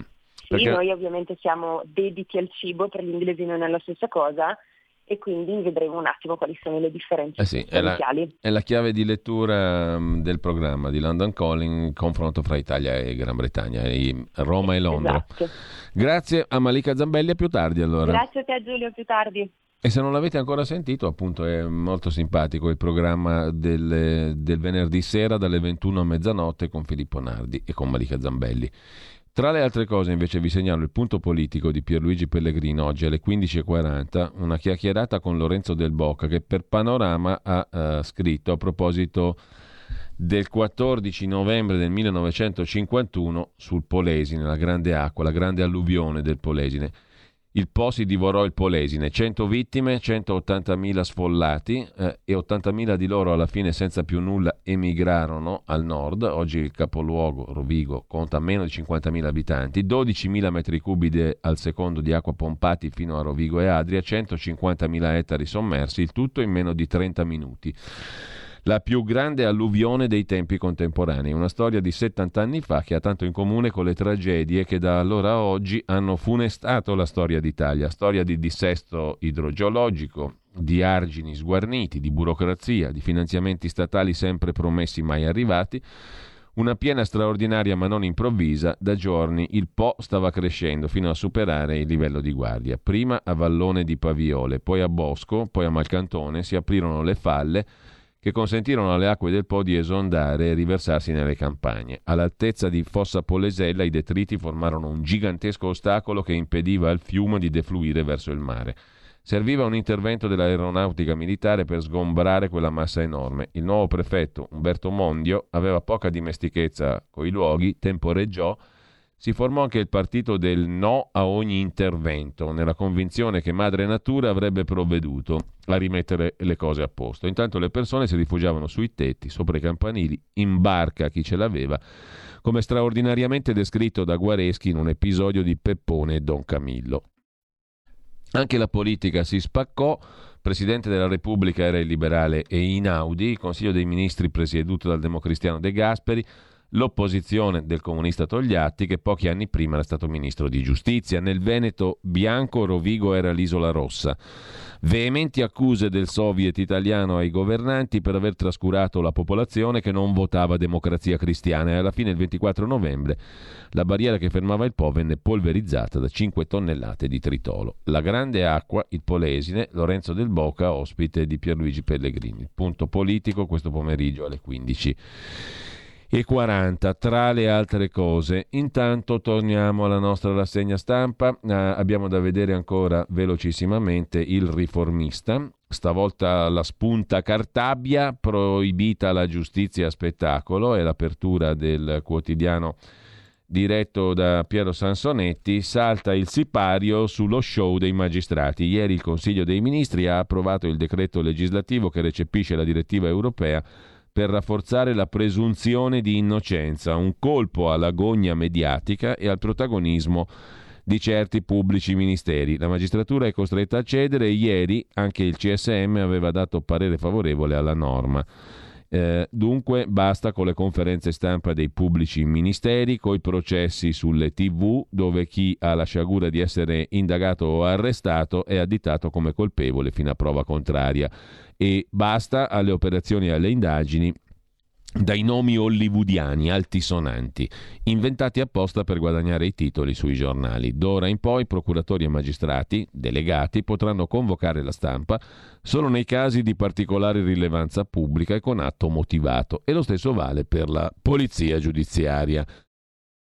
Così in prima pagina sul riformista. Tiziana Maiolo invece si occupa di Domenico Zambetti, ex assessore della giunta regionale lombarda. Ma cosa aspettate a scarcerare Zambetti? Ha perso 30 kg, i medici temono gesti estremi. Questa è la storia, scrive Tiziana Maiolo, di Domenico Zambetti, detenuto nel carcere di Opera, condannato a sette anni e mezzo per voto di scambio, concorso esterno in associazione mafiosa e corruzione. Una vittima, prima di due truffatori con pochissimi, con un, prima di tutto di due truffatori un pochino mafiosi, scrive il riformista, e poi vittima dello Stato nella sua veste giudiziaria, che invece di accoglierlo nelle aule giudiziarie come parte offesa, lo ha messo alla sbarra e poi in carcere, dove oggi si ritrova a dieci anni dai fatti e avendo lui ormai quasi 70 anni ad attendere i risultati di una perizia psichiatrica al termine della quale il Tribunale di sorveglianza non potrà che concedere la detenzione domiciliare con grande rischioso ritardo. Ha perso 30 kg, i medici temono gesti estremi. Così sul riformista, diamo un'occhiata anche al domani, il metodo Draghi per blindare le nomine e tenere buoni i partiti. Legge sulla concorrenza in primo piano per il quotidiano di Carlo De Benedetti. Il Presidente del Consiglio rinvia i dossier problematici, come quello delle concessioni balneari, per evitare tensioni nella maggioranza e intanto cambia i metodi di nomina delle autority per sottrarle alla lottizzazione. Chiudiamo con il manifesto, spiaggiati è il titolo d'apertura del quotidiano comunista a proposito del disegno di legge sulle, sulla concorrenza. Il governo vara il disegno di legge ma rinvia i provvedimenti che dividono la maggioranza. Tra questi le regole sulle concessioni degli stabilimenti balneari e per gli ambulanti. Niente stretta alle compagnie telefoniche sull'ampliamento delle licenze protestano i taxisti. Intanto la nuova ondata Covid arriva dall'est Europa, scrive il manifesto. Eh, dal manifesto adesso passiamo velocemente anche ai quotidiani economici di oggi, in primo luogo il Sole 24 ore, il quotidiano di Confindustria, apertura sul disegno di legge concorrenza, ampliato l'uso delle gare ma promette Draghi non finisce qui e poi maxi tagli alla Volkswagen, scontro aperto fra il Chief Executive Officer e i sindacati, una disfida in fabbrica davanti a migliaia di dipendenti. Nel frattempo in Italia Telecom è pronta alla rinuncia alla rete, si va verso dunque la rete unica. Vedremo poi tra poco anche la prima pagina eh, di Italia Oggi, intanto uno sguardo anche a Milano Finanza che apre con Banca Intesa San Paolo, una delle principali banche italiane, un'intervista all'amministratore delegato Carlo Messina, sofferenze zero per Banca Intesa il CEO indica l'obiettivo della banca abbattere tutto lo stock di crediti non performanti, non performing loans, i crediti incagliati, insomma. Con questo abbiamo visto tutte le prime pagine di oggi, tra poco appunto andiamo anche a Italia Oggi, anzi ci andiamo subito, uno stop ai documenti inutili, è il bel titolo di stamani, nuovo divieto per la pubblica amministrazione di chiedere alle aziende certificati che sono già in suo possesso, anche in fase di controllo delle attività economiche. Divieto per la pubblica amministrazione di chiedere alle imprese produzione di documenti dei quali la pubblica amministrazione è già in possesso in fase di controllo sulle attività economiche. Liberalizzare i mercati attraverso l'abolizione degli adempimenti burocratici per dare impulso alle attività economiche private. Lo prevede il disegno di legge concorrenza appunto approvato ieri dal Consiglio dei Ministri, di cui Italia Oggi mette in luce questo particolare questo particolare aspetto. Ma mh, mm, prima di andare agli articoli principali di oggi, vi segnalo rapidamente anche eh, l'articolo di mm, eh, Riccardo Ruggeri che compare su, domani su zafferano.news, il suo settimanale. Greta ha svelato le leadership occidentali sotto il bla bla bla. Niente, scrive Riccardo Ruggeri. Era il 1972. Morris Strong, direttore ambiente dell'ONU, tuonò ancora dieci anni così e poi la fine del mondo. Dopo 50 anni di comunicazione catastrofista delle Nazioni Unite, il 1 novembre 2021 Boris Johnson, nel discorso di apertura di Glasgow, è stato definitivo. Manca un minuto alla mezzanotte dell'Apocalisse. Stesso tono da parte di tutti gli altri leader occidentali. Chissà perché mi è venuto in mente Emil Cioran. Anticamente c'era la paura della fine del mondo, qualcosa che sarebbe successo nel futuro, ma ormai l'Apocalisse è presente di fatto nelle preoccupazioni quotidiane di tutti, scriveva Cioran, intellettuale rumeno-francese. Quindi, sotto il bla bla bla delle leadership politico-culturali attuali, niente. Pensate, era il 72 quando il direttore ambiente delle Nazioni Unite diceva dieci anni così e poi la fine del mondo. Nell'82 il mondo non è finito, ovviamente. Dopo 50 anni di balle spaziali, scrive Riccardo Ruggeri, e di ignobili sceneggiate sul tema climatico, è tornata Greta Thunberg, per fortuna. Ora è maggiorenne, sembra più matura in termini di comunicazione. Solito sguardo, sghembo e gelido, linguaggio del corpo in posizione fetale, per trasferire giovinezza e forza umile. Suggestiva la sua frase rivolta ai potenti. Non avete un piano B, non c'è un pianeta B e bla bla bla. Una perfetta slavina mediatica creata con una onomatopea universale del chiacchiericcio tipico dei politici di oggi, seppelliti dal loro stesso bla bla bla. Slogan efficacissimo, se perfino il gelido Mario Draghi si è mostrato seccato. Nell'articolo a sua firma, basta bla bla bla, vogliamo adesso la giustizia climatica, Greta fa un passo avanti nella sua critica e scrive Certo, serviranno drastiche riduzioni annuali di emissioni e dato che non abbiamo ancora tecnologie che lo consentano, vuol dire che dovremo cambiare noi. Ecco la novità, commenta Ruggeri. Noi giovani, dice, siamo disposti a cambiare l'attuale stile di vita nostro, rinunciando a molti prodotti e processi Una presa di coscienza da apprezzare che si oppone al bla bla bla dominante. I leader occidentali hanno finto di non sentire, le hanno risposto con paterna sufficienza, buttando sul piatto i soliti 100 miliardi di dollari fermi come sono sul loro consolatorio principio, secondo il quale qualsiasi problema si supera stampando moneta. Il matto Boris Johnson è stato l'unico chiaro nell'indicare le priorità COP26, Coal, Cars, Cash and Trees. I leader del mondo devono decidersi a parlare chiaro con noi cittadini e ad agire, sapendo che la giustizia climatica a livello globale la decidono non loro, ma i tre negazionisti storici, Cina, India, Russia. A noi occidentali spetta solo pagarla. Pare evidente, come sottolinea Ross Clark sul Telegraph, che nessuno dei tre è disposto a rendere più poveri i loro cittadini in nome di un futuro più verde. Questa è la realtà. I tre sono fermi nella convinzione che non è il cambiamento climatico a uccidere le persone, ma la povertà.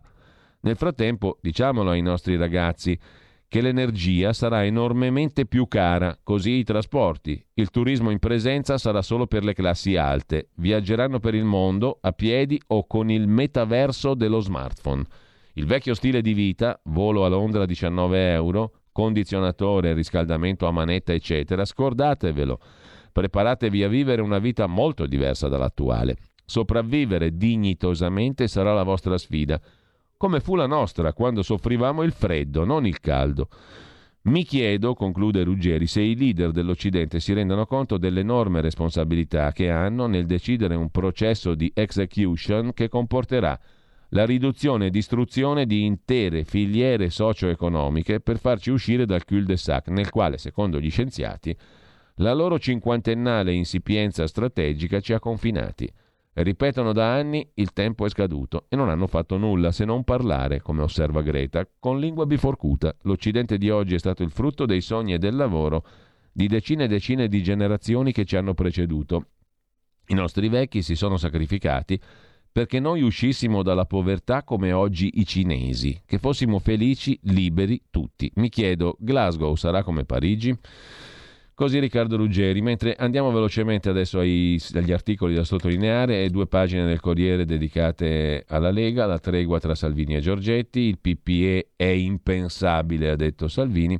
Al Consiglio federale ha fatto un discorso Salvini da 50 minuti, a dicembre una conferenza per decidere i nostri binari programmatici. Quattro ore di confronto coi big del partito, dice il segretario Salvini, non inseguiamo la sinistra. Il retroscena del legologo Marco Cremonesi, parole di scusa di Giorgetti, Salvini che parla con durezza, i suoi evocano il caso Fini, Gianfranco Fini, Salvini dalla linea e Giorgetti spiega, non so gestire i rapporti con i giornalisti. Dice Salvini, basta col mettere in discussione unità e visione della Lega, i militanti vengono mortificati dalle polemiche interne. Frase di Giorgetti, la Lega è una, è la casa di tutti noi, Salvini ne è il segretario, saprà fare sintesi, porterà avanti la linea. I fedelissimi convinti che Giorgetti continuerà a rilanciare, come fece Gianfranco Fini. Non so gestire i rapporti con i giornalisti. Questo sarebbe il rammarico, la frase pronunciata da Giancarlo Giorgetti al Consiglio federale leghista. Lo zenit, il culmine di una giornata di grande nervosismo, racconta Marco Cremonesi sul Corriere della Sera. Giorgetti parla subito dopo Salvini, ma le sue scuse sono il punto di svolta, poi la tensione si affloscia. Lo scontro nella Lega è rimandato. Il clima però è strano. Da una parte il 100% dei leghisti era convinto che ieri sarebbe finita Tarallucci e Vino, dall'altra la tensione nel partito era reale. Faccia a faccia, dopo la riunione col governo, io non indietreggio, ma a Palazzo Chigi si discute solo di concorrenza. Così sul Corriere. Su Repubblica invece c'è una lunga intervista di Andrea Montanari a Roberto Maroni. Il ministro Giorgetti ha ragione, così il carroccio finirà isolato, Salvini non ascolti gli yes men. La Lega dovrebbe aderire ai popolari europei, Salvini potrebbe prendere il posto di Berlusconi e lasciare la destra a Meloni, dice Roberto Maroni su Repubblica. E rimanendo sempre un po' in argomento, eh, c'è anche un'intervista a Roberto Castelli, ex ministro leghista della giustizia. Giancarlo Giorgetti ha un piano preciso, il capitano è un osso duro. Sono sconcertato quando si sferra un attacco pubblico, come l'ha fatto Giorgetti più volte, la questione diventa politicamente sostanziale, dice Roberto Castelli, oggi semplice militante leghista, che però dice ogni tanto con qualche ministro ci parlo. Queste critiche a Salvini non mi tornano con la personalità di Giorgetti che conosco io, dice alla stampa di Torino Roberto Castelli. Non riesco a inquadrarle, ma una cosa è certa. Giancarlo non fa mai nulla distinto e se è uscito così è perché l'ha pensata bene. Lo scopriremo solo vivendo. Giorgetti sostiene che vuole aiutare Salvini a ragionare sul futuro, obiettivo assolutamente legittimo e condivisibile, osserva Castelli, ma un dibattito del genere non si fa sui giornali. Ci ricordiamo tutti come è andata a finire tra Fini e Berlusconi. Giancarlo ha sbagliato metafora con Bud Spencer ter, e, e con Meryl Streep. Quale italiano, con tutto il rispetto, sceglierebbe Meryl Streep? Qualcuno dice che dopo una vita nell'ombra il Richelieu Giorgetti punti a Palazzo Chigi. Plausibile? Non per il Giorgetti che conosco io, risponde Castelli. Lui è un uomo del fare e che fugge la ribalta, ma ammettiamo che le sirene del potere siano irresistibili. Davanti a uno scenario del genere, se fossi Giorgetti vorrei avere Salvini come amico o come nemico? Giorgetti nuova leadership, difficile pensare che a marzo Salvini non sia più segretario della Lega, controlla in modo ferreo tutti i parlamentari, osserva Castelli. Fantapolitica, chi sceglierebbe Castelli tra Zaia e Federica? Zaia è un doge, risponde Roberto Castelli. Credo non abbia interesse a fare il leader nazionale. Di Federica mi considero fratello maggiore, gli direi caro Max, hai la stoffa, ma Devi stare attento a non cadere nella sindrome del politicamente corretto. La Lega è abituata a combattere così. Roberto Castelli sulla stampa di Torino. Ugo Magri tratteggia il personaggio, cioè Giorgetti, ministro che spaventa Matteo. Io leader non sono tagliato. Potente ma anche leale. Fenomenologia di Giancarlo Giorgetti che ammette i suoi limiti. Lo stupore per la reazione sproporzionata di Salvini poteva cavarsela con un'alzata di spalle, così la racconta la stampa di Torino. Dalla stampa a Libero, laddove troviamo Andrea Crippa, un altro dei vice segretari della Lega, che scrive Libero ne approfitta per farsi la sua corrente. Crippa chiama a raccolta i parlamentari nordisti delusi dalla svolta verso destra del movimento. Andrea Crippa, 35enne, lombardo di Monza, vice segretario federale della Lega dal 19, già coordinatore dei giovani padani, fedelissimo di Matteo Salvini, sta creando una componente all'interno della Lega, una corrente si direbbe. Fatto sta che Crippa, leghista radicato al nord, starebbe cercando di raggiungere alcuni parlamentari per pesare all'interno del carroccio. L'obiettivo è creare un cuneo tra Salvini e Giorgetti. La mossa di Crippa non è concertata né col segretario né con Giorgetti. Eppure l'iniziativa è destinata a fare rumore. Crippa si pone in rotta di collisione con l'ala rappresentata dal romano Durigon. Se il numero due federale è l'uomo del territorio capace di catalizzare le voci del nord, Durigon è l'uomo a cui Salvini ha affidato il compito di allargare i bacini di consenso del Carroccio nel centro-sud, scrive Libero. Tornando invece alla stampa di Torino, c'è un pezzo su Di Maio e Giorgetti che hanno fatto ovviamente il patto della pizza al Quirinale Mattarella bis o Giuliano Amato. Questa sarebbe, secondo la stampa, la posizione dei due ministri contro la linea dei rispettivi leader. Draghi deve guidare l'Unione Europea e il piano B porta al giudice costituzionale Giuliano Amato. Stallo sul capogruppo dei 5 Stelle, poi Conte chiede un passo indietro al suo uomo, eccetera, eccetera. Adesso facciamo un'altra piccola pausa musicale con il calendario musicale alla mano. Abbiamo un altro brano musicale molto mm, godibile, direi. Eh, qui siamo dalle parti di Nat King Cole, che oggi, il 5 novembre del 1956, esordisce, primo nero americano, alla conduzione di un programma televisivo sulla rete NBC, il Nat King Cole Show, giusto appunto. Sentiamo uno dei più celebri pezzi di Nat King Cole, L-O-V-E.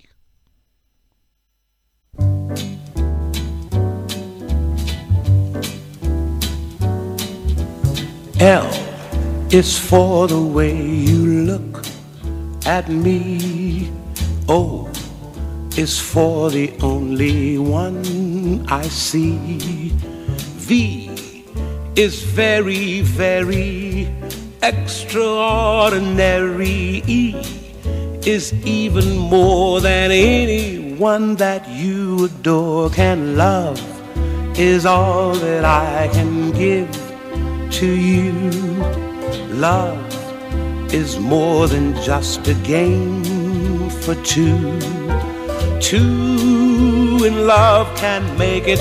Take my heart and please don't break it. L-O-V-E, ovvero Love di Nat King Cole. Amore, un gesto d'amore intelligente e lucido, credo, presumo, lo ha fatto certamente anche un nostro ascoltatore, direi storico, che ha aderito in larghissimo anticipo rispetto all'inizio della campagna abbonamenti che ancora non è iniziata, alle nuove offerte che abbiamo cercato di fare qui eh, per i sostenitori, per gli ascoltatori e le ascoltatrici della nostra radio, di Radio RPL. Se andate sul sito radiorpl.it, continuo a ripetere in questi giorni, ma poi, ripeto, la campagna partirà dettagliatamente appena siamo pronti, con tutti i dettagli in tutte le fasce orarie della giornata è più che mai vitale il sostegno di chi ci segue. Mm, quindi mm, sul sito radiorpl.it nel menu in alto Sostienici c'è la voce abbonati o abbonati, che dir si voglia, va bene con tutti e due gli accenti e avete modo di leggere già da adesso uh, le modalità con cui uh, vorremmo sviluppare questo rapporto con voi, straordinariamente vitale da 25 anni a questa parte, è un rapporto diremo d'amore sicuramente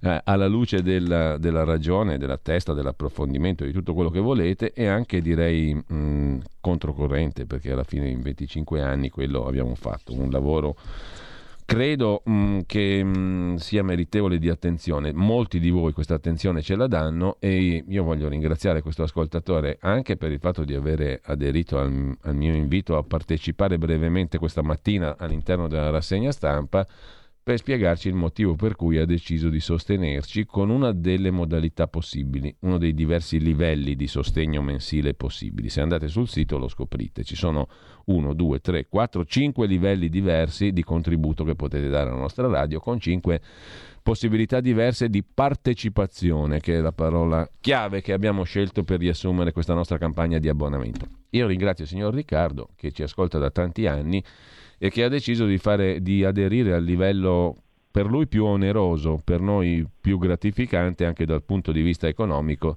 di supporto e di sostegno mensile.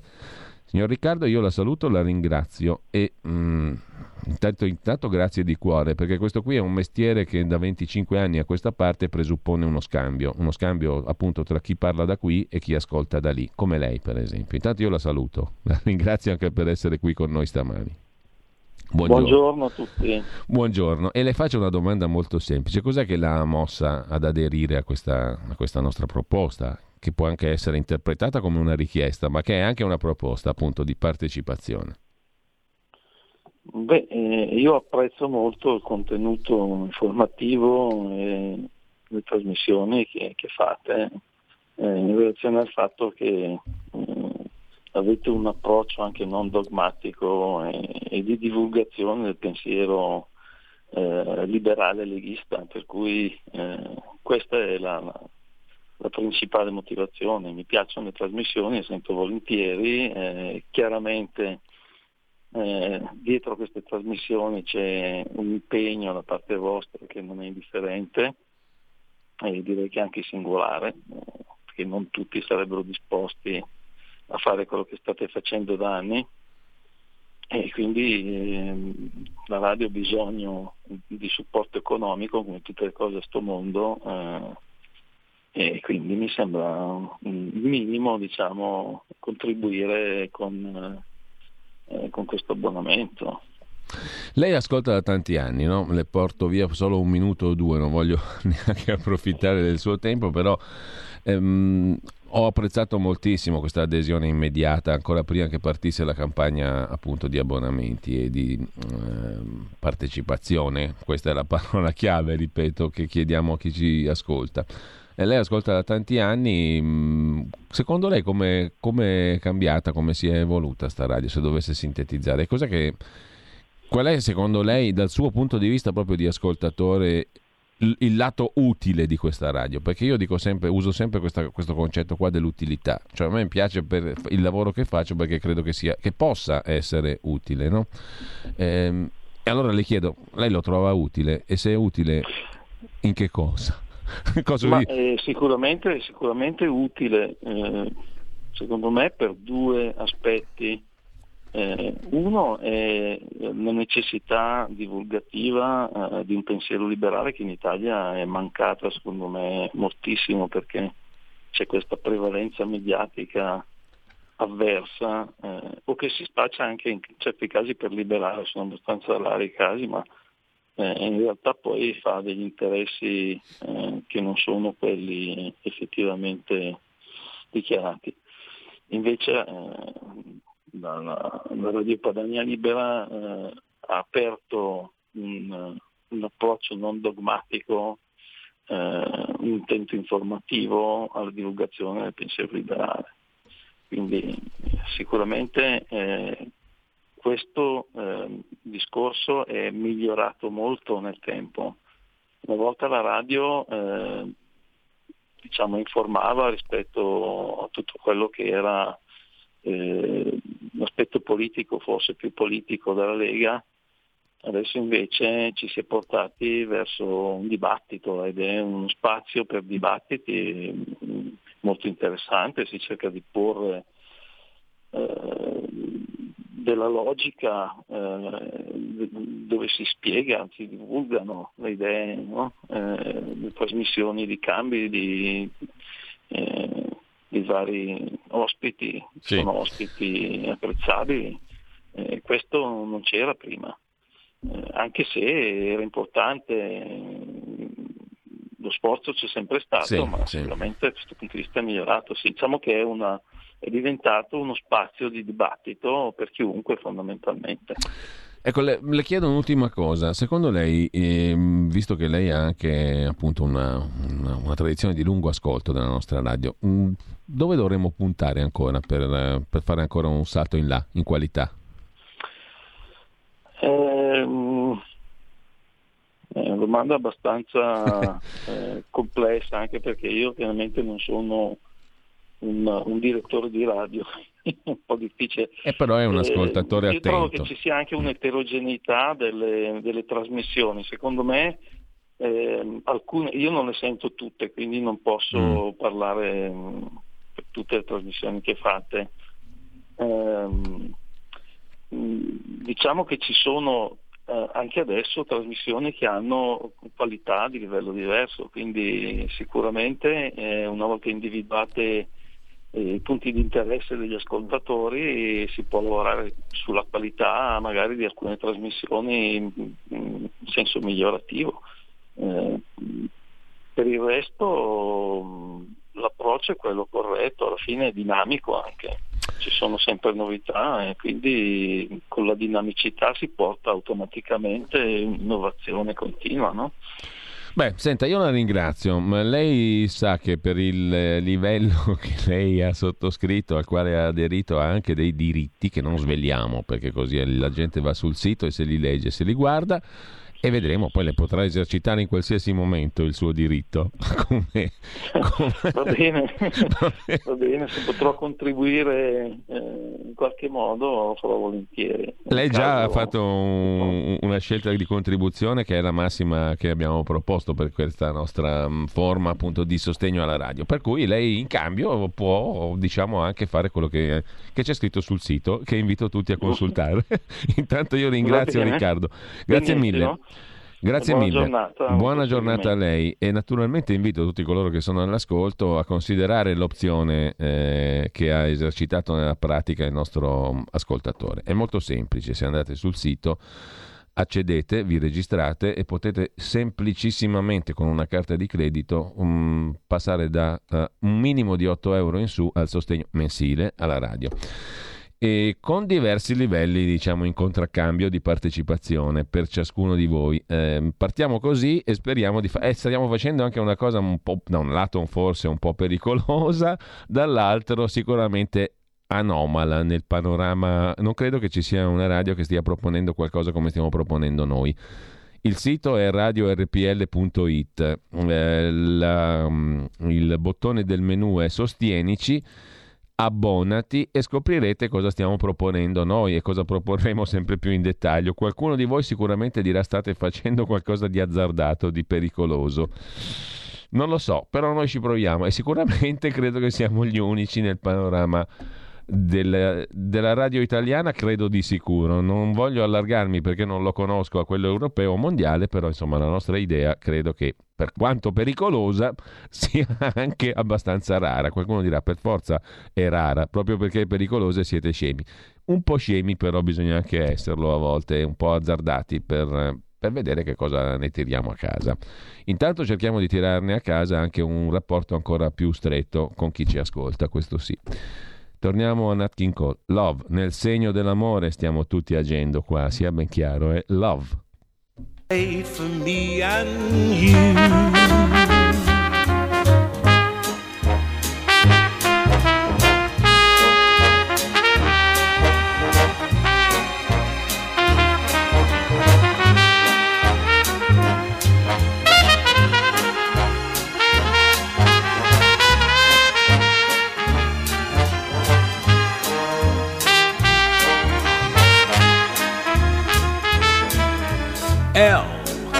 Is for the way you look at me.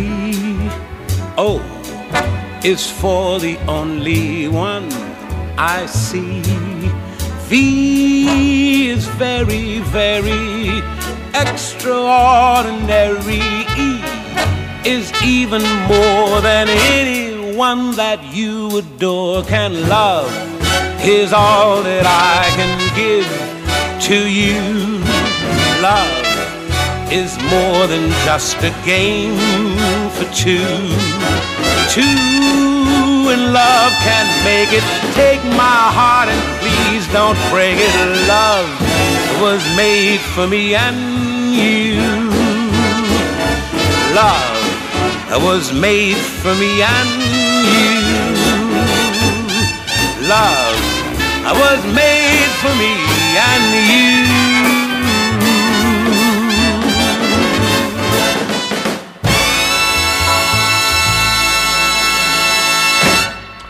Bellissimo il pezzo di Nat King Cole, tutti lo conoscono naturalmente. Torniamo però ai giornali rapidi, rapidi. Abbiamo parlato di un Matteo, ma i quotidiani di oggi parlano anche di un altro Matteo, Renzi e della sua fondazione Open, soldi dall'industria del tabacco e pressioni sull'ex ministro della salute Lorenzin. La multinazionale del tabacco intrecciava accordi per neutralizzare emendamenti sgraditi e per avvicinare pezzi di Parlamento e governo quello che fanno tutte le lobby.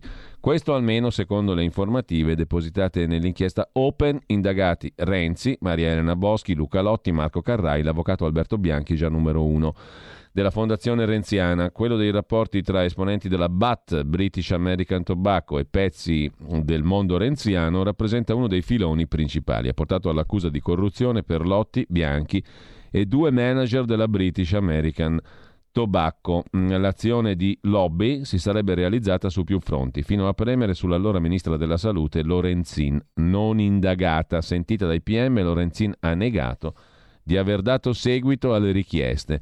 Il riferimento è una mail da lei ricevuta da Bianchi, presidente della fondazione Open, per una procedura su un pacchetto generico, una prome- un promemoria secondo la ricostruzione, eccetera, eccetera. Insomma, il succo, racconta Repubblica, le pressioni dell'industria del tabacco di British American Tobacco sulla fondazione Open su Renzi, soldi dall'industria del tabacco alla fondazione renziana.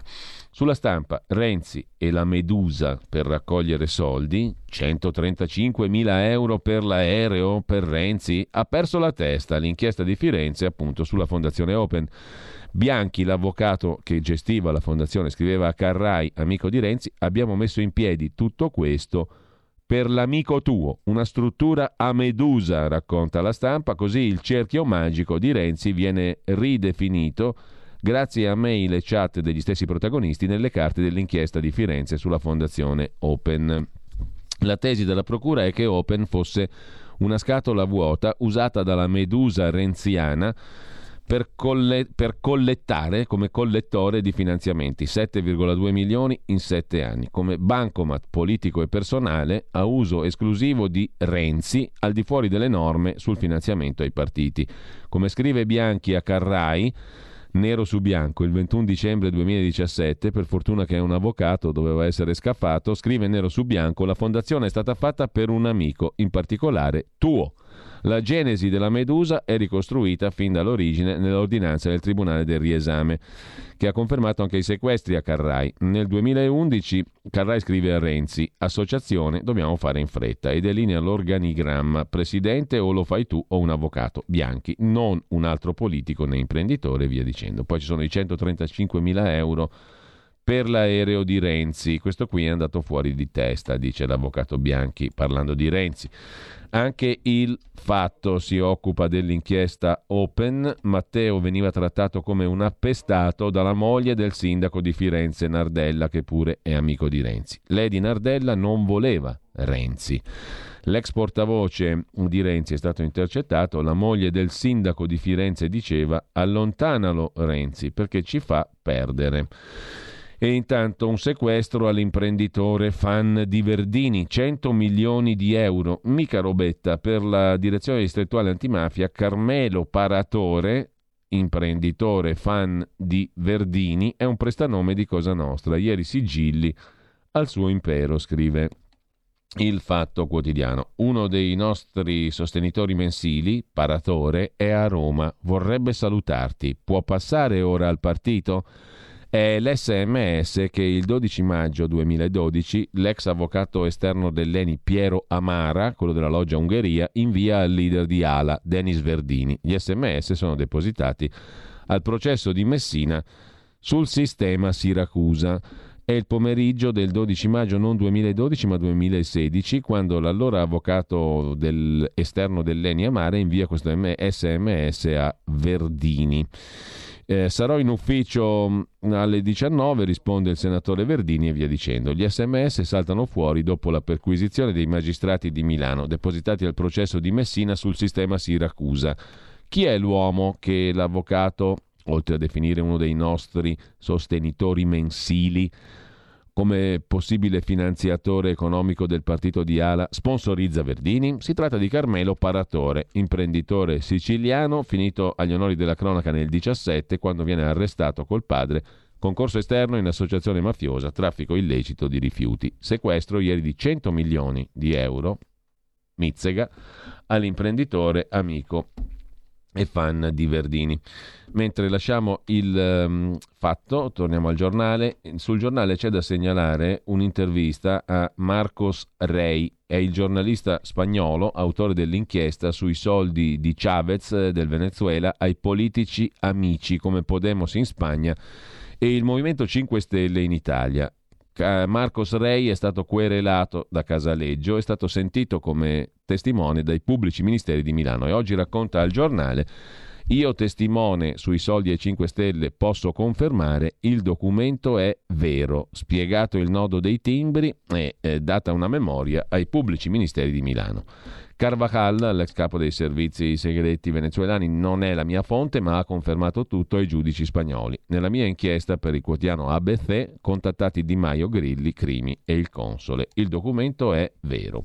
Il giornalista spagnolo Marcos Rey è autore dello scoop sui finanziamenti illeciti della dittatura venezuelana al Movimento 5 Stelle. E eh, sempre dai giornali di oggi, vi cito anche su Italia Oggi l'intervista di Alessandra Ricciardi al professor Massimo Cacciari.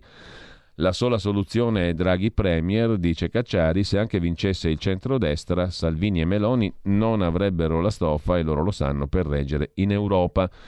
Se nel 2023 vincesse il centrodestra, Salvini e Meloni mica sono scemi, lo sanno benissimo che loro non potranno mai fare il Premier, non hanno l'autorevolezza, la stoffa per reggere in Europa e nei rapporti internazionali. Se lo ricorda cosa successe con l'ultimo Berlusconi mandato a casa, ricapiterebbe la medesima storia.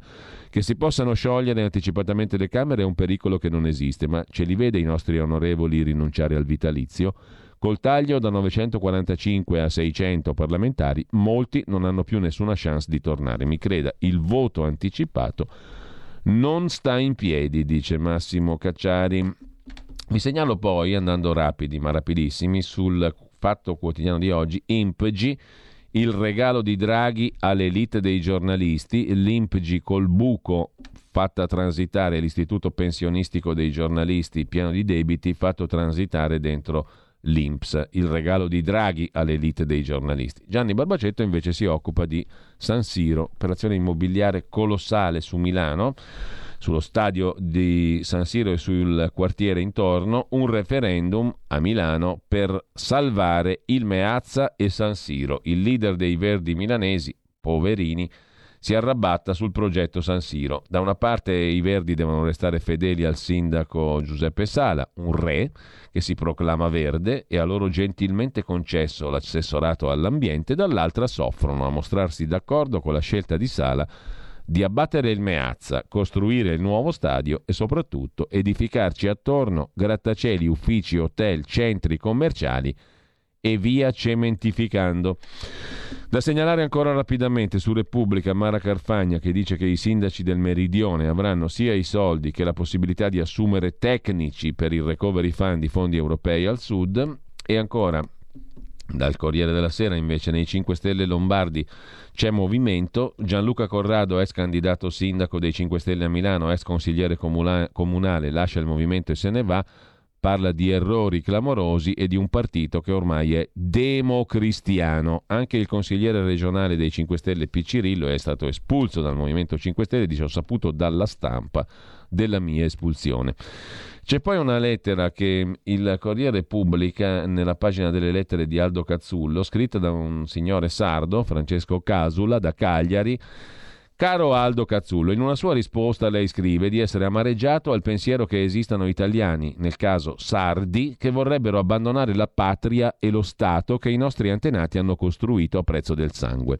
Le assicuro che lei non ha ragione di amareggiarsi, per il semplice motivo che i sardi sono sardi e non italiani. O forse che prima eravamo spagnoli e prima ancora catalano-aragonesi, o fenici, cartaginesi, romani, vandali, bizantini, durante le loro funeste occupazioni? Noi sardi siamo certo cittadini italiani, ma di nazionalità sarda. Ho l'impressione che lei confonda il concetto di Stato con quello di nazione.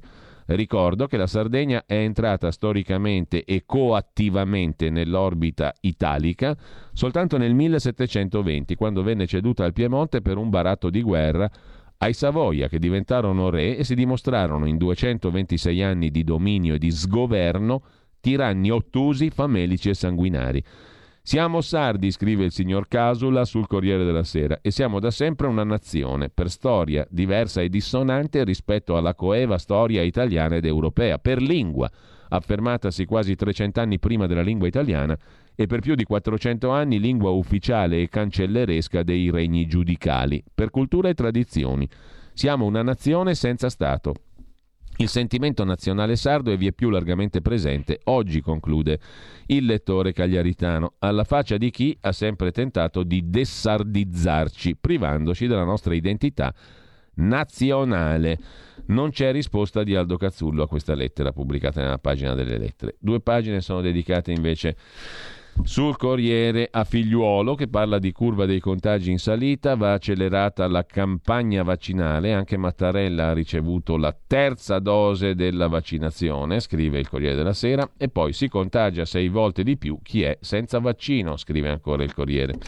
Sul fatto, la whistleblower sul British Medical Journal falsificati i dati della Pfizer, svelata la denuncia degli errori nei trial su Pfizer del centro di ricerca Vantavia. Questo centro doveva fare le prove, appunto, i trial, le verifiche scientifiche sul vaccino Pfizer BioNTech. Una ricercatrice denuncia falsificati i dati e tutti l'hanno censurata. Sul venerdì di Repubblica invece c'è un'intervista all'inizialmente placido sottosegretario alla salute in quello dei 5 Stelle Pierpaolo Sileri, medico, il quale ha perso la pazienza, è un chirurgo. Nei talk ora è diventato una furia. Confesso che coi Novax ho finito la pazienza, dice Sileri. Capisco lo smarrimento, ma per l'idiozia non ho più tempo. Quelli che vanno in tv a dire cretinate a milioni di persone sono pericolosi, dice Sileri. Da segnalare ancora invece sulla verità il pezzo del professor Franco Battaglia che abbiamo conosciuto per le questioni sul clima e che torneremo a risentire qui a RPL dopo tanto, dopo tanto tempo. La storia dice che l'Europa si unisce soltanto a forza e non dura mai troppo. Il professor Battaglia si occupa di Bruxelles matrigna quest'oggi, non di clima, il sogno di una fusione di stati si è scontrato con la realtà, senza ricatto non si tengono insieme popoli diversi, lo dimostrano l'Inghilterra e forse in futuro la Polonia che se ne andrà. L'Italia può solo sperare di imboccare la via d'uscita dall'Unione Europea. Per ragioni di tempo noi ci fermiamo qui. Ah, attenzione, Merdaccino, cosa utilissima, è l'operaio addetto a ripulire le strade le piazze dagli escrementi. Non ce ne sono più di merdaccini, purtroppo, per le strade.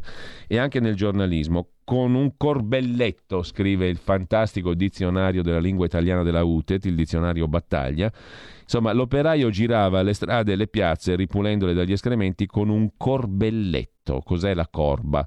È un recipiente di vimini intrecciato e un sartoio, cioè un sarchio, la zappa da una parte col bidente dall'altra per tirar su gli escrementi. Quindi più merdaccini e meno sciabigotti. Lo sciabigotto invece è lo sciocco, il sempliciotto, lo sprovveduto, deriva dal toscano, probabilmente è un incrocio fra sciapo e bigotto. Un bel mix, essere sciapi e bigotti. Complimenti agli sciabigotti, ma soprattutto complimenti ai merdaccini. Qui Parlamento. Grazie onorevole Bazzoli. Ha chiesto di intervenire l'onorevole Covolo. Presidente, onorevoli colleghi, anche il gruppo Lega si esprime nel senso dell'insindacabilità con riferimento alla vicenda che vede coinvolto l'onorevole Ciauchi per alcune affermazioni rese nel corso della trasmissione televisiva La Gabbia in data 15 novembre 2014 in merito al presunto coinvolgimento di, causa, di Casa Pound nei disordini di Tor Sapienza a Roma avvenuti qualche giorno prima. La Giunta per le autorizzazioni ha aderito alle conclusioni della relatrice Gagliardi sulla scorta di una accurata istruttoria che ha permesso di rinvenire nell'attività parlamentare dell'onorevole Ciauchi un atto di sindacato ispettivo da lui sottoscritto come firmatario. Si tratta dell'interrogazione a risposta scritta della deputata Piazzoni, depositata il giorno prima della suddetta trasmissione, con riferimento agli stessi fatti di Tor Sapienza, per conoscere dal Ministero degli Interni quali iniziative urgenti sarebbero state poste in essere per vietare iniziative pubbliche volte a divulgare messaggi xenofobi. L'interrogazione, rimasta peraltro priva di risposta, costituisce indubbiamente atto tipico dell'attività parlamentare e si pone in collegamento funzionale con le dichiarazioni rese dall'onorevole Ciauchi nel corso del dibattito televisivo in parola. Va quindi riconosciuta la prerogativa di cui all'articolo 68 Costituzione, dato che le affermazioni rese al di fuori della sì, sede sì, parlamentare e più precisamente nel corso della trasmissione televisiva erano sostanzialmente riproduttive, oltre che coeve, all'attività ispettiva svolta dal collega in sede parlamentare. Grazie.